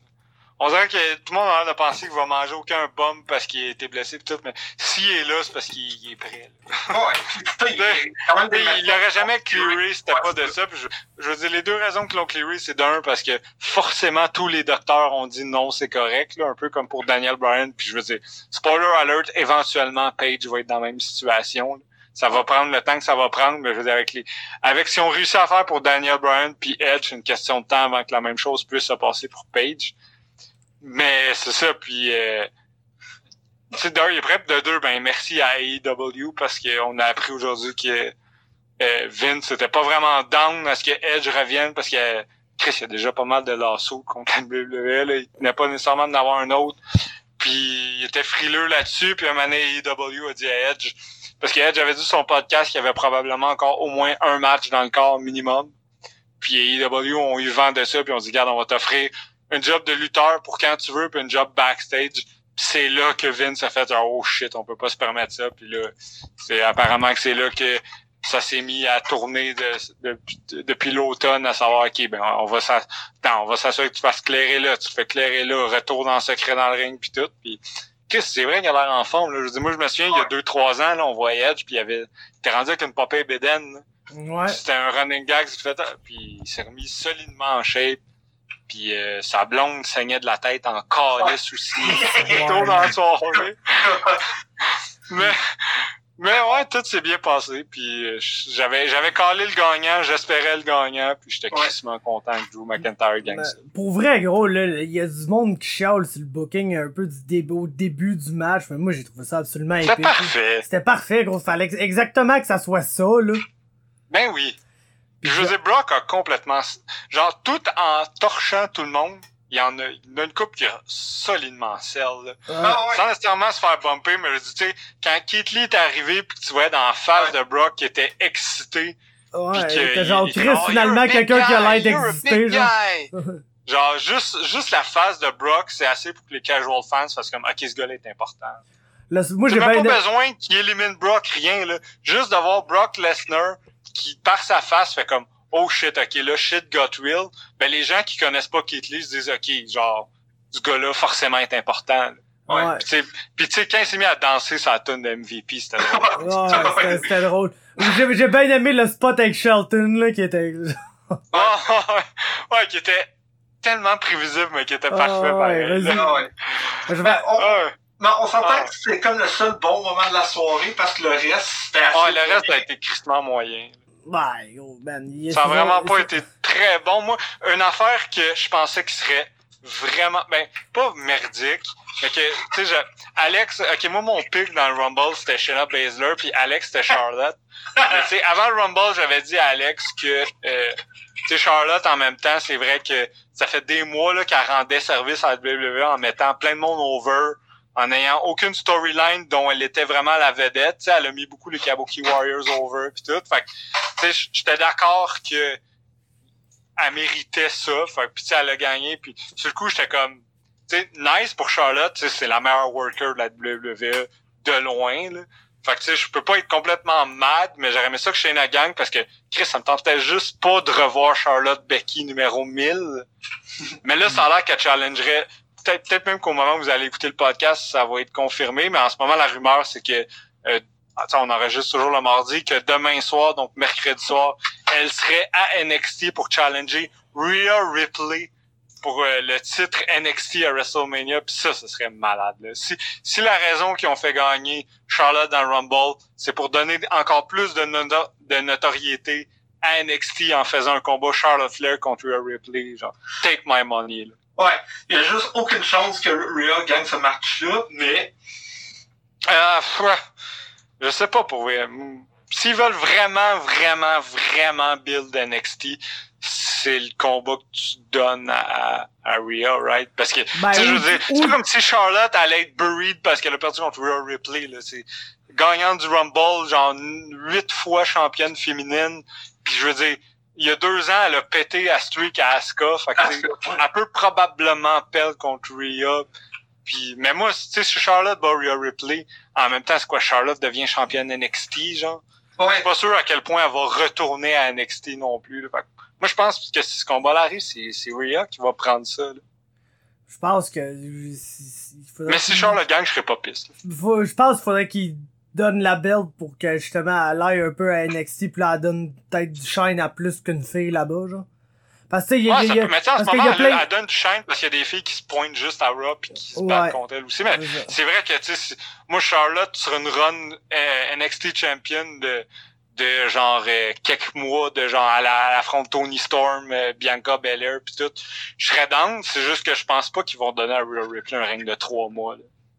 Parce que c'est l'avenir de la division Rhea Ripley. Je pense, je pense que Rhea Ripley peut être une encore plus grosse vedette que Shayna Baszler qui va déjà être la top heel de sa génération. Ouais. Fait que genre... Dire que Shayna, man, elle, elle allait toujours être une très bonne lutteuse, là, cette fille-là, mais. C'était une enemy fighter puis elle avait une Eh gimmick ouais. de lutteur. Ah ouais, avec une guide, je pense. Oh, écoute, Shayna, C'était- elle, elle a toujours eu Ça- dans le sang, là.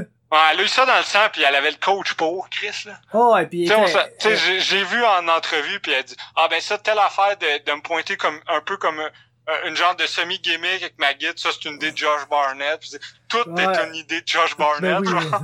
tout est un idée de Josh Barnett, mais euh, voilà, ouais, t'as ça à la coche euh, elle, est ba- elle est badass, là, pour vrai, là. euh, ah puis elle est vraiment bonne dans tout... sérieusement oui elle est badass elle est bonne elle est solide lutteuse Oh, elle est bonne, Puis, je veux dire et comme Hill et ça coche puis même tu sais pour l'avoir vu en show d'interview ça pourrait même être une pas pire face parce qu'il est quand même crissement funny comme. Ouais, pis tu sais, pis ça en est un autre que, tu sais, quand elle débarque dans le Rumble, pis elle commence à juste décalisser toutes les autres filles comme si c'était fuck all, tu sais, tu... Si t'as jamais vu ça, tu le sais qu'elle est crissement importante, pis elle est badass, pis que c'est comme la fille ouais, à ouais, battre, là. ça. Fait que... Ouais, c'est ça. Puis je veux dire, en plus, si euh, tu sais, si vraiment Charlotte challenge Rhea, ben Shayna peut encore affronter Becky à WrestleMania. Moi, c'est ça le combat que je veux voir. Je veux que Shayna prenne la belt à Becky, honnêtement. là. Pas parce que j'aime pas Becky, là, mais parce que ce serait un Raw. Tu sais, Becky non plus est pas obligée en ce moment d'avoir une belt pour euh, être importante, là, on va se le dire. Puis je veux dire, si déjà que Shayna a battu Becky et Bailey à SummerSlam, à Survivor Series, mais tu sais, elle a, elle a, tu sais, c'est comme comme tout le monde savait que ce qu'elle arrivé, c'est Bailey qui a mangé le pin. là. Ben, en fait, le, le- qui, qui a tapé. Ouais. Mais tu sais, si si elle bat clean Becky, là, Chris, ça change tout. Oh, j'avais jamais C'est- vu Là, Bailey, ça vient de donner de la notoriété. J'avais jamais vu Bailey Hill, genre Boubou, là, qui fait, qui fait des bab... qui fait des babounes, Ah, man. c'est vraiment pas bon. C'est- C'est vraiment de la merde, man. Hey, genre, Ah, c'est vraiment c'est merdique. comme la pire Hill que j'ai vue ever. Moi, il me reste comme 5 minutes de batterie, à peu près. En fait, je pense que c'est la deuxième pire hill que j'ai vue après, après Natalia. Ouais. C'est Natalia qui est genre la personne la plus sympathique. Ouais. Mais Bailey aussi, là. C'est deux personnes Ouais. que tu peux juste pas acheter qui seraient méchantes. Ouais. Ben, vu qu'on Surtout après la gimmick de Bailey qui, Ben oui. qui était genre un personnage pour enfants, là. Je suis comme, ouais, je sais pas. C'est comme si t'avais essayé de, ben, non, c'est pas vraiment le même genre de personnage, mais en tout cas, c'est comme si t'avais, si t'essayais de turn genre Noé José Hill. Ouais. Ça marchera pas, là. Ch- Charlotte à FX qui avait un pic pour le Royal Rumble féminin qui Ah, était pour le Royal bon. Rumble. Ah ouais, c'était beau ça parce que nos pics, nos pics, ok, parce qu'on a, pour chaque Rumble, on avait notre pic puis on, on tirait un numéro au hasard. Mais pour notre pic, moi c'était c'était Shayna, Alex, c'était Charlotte puis notre ami FX c'était Sacha qui était aucunement dans le Rumble finalement. Puis même même, même nos, nos chiffres ça a donné de la crap là, genre moi c'était moi c'était Dana Brooke, euh, Alex c'était Natalia. Natalia puis FX qui a été vraiment chanceux cette soirée-là, c'était Molly Holly. puis, puis dans le Rumble des gars, mon pick c'était Drew, Alex c'était Seth Rollins, puis FX c'était je sais plus qui. Ah, Euh, Kevin Owen. Owens. Kevin Owens. Puis nos, nos, nos chiffres qu'on avait donnés, moi c'était c'était Aleister Black, Alex c'était je sais plus qui non. Le, le, le gros, justement, que c'est de NXT. Ah, Keith Lee, Ah, était. FX c'était de l'estime marde, il me semble. là. C'était genre euh, Oh, on se souvient même plus.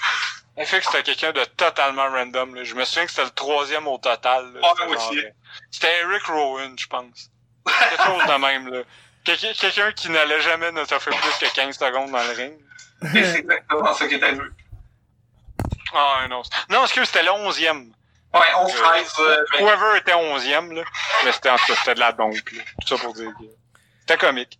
On pourrait arrêter ça là-dessus, à part que... hey, euh, mais ouais, je l'ai mentionné vite vite, euh, mais good job Drew McIntyre. Ça, va faire un bon combat contre Brooks. À date, on s'enligne. Si, si book bien, ça peut être un assez bon Rumble, bah oui. Parce que, euh, un assez bon Rumble. Un assez bon WrestleMania, parce que Drew contre Brock, moi je veux voir ça. Charlotte contre Rhea Ripley, ce serait parfait. Euh, Becky contre Shayna, ce serait crissement nice. Maintenant, tu sais, on sait qu'on va avoir un combat entre Roman Reigns puis le film que tout le monde va, va, va aller chier pendant ce match. ouais. Euh, que personne veut voir, là, parce que Roman Ouais. est moins over. Ben, Roman est bien plus over qu'il était il y a deux ans, là, parce que le monde a recommencé à l'aimer puis tout, mais le film, il est plate. Je m'excuse, J'avais bien de l'espoir pour ça. C'était cool la première fois qu'on l'a vu, puis maintenant, Ouais. c'est dégueulasse. Puis tu dois avoir un combat avec Casca ou les Kabuki Warriors à quelque part là-dedans, je suppose, j'imagine. Ouais, Ah, ouais, avec- non, sûrement. Mais euh, c'est ça, fait que avant que le sel de, de Fab meure, ben merci les gars, puis euh, bonne semaine à tout le monde, puis votre joueur random de la, de la semaine, c'est euh, l'ancien défenseur des Ducks, Kent Hoskins. Ouais. Go les Chiefs, man. Ah, ouais. On n'a même pas parlé du Super Bowl, tabarnak. Qu'on est mauvais. Euh, moi, moi, moi, je choisis les 49ers. Fuck that. Euh, shout out à notre Québécois de faire des petits balls à- au Super Bowl. Oh, oh, oh, oh. C'est que t'es mauvais. Je sais.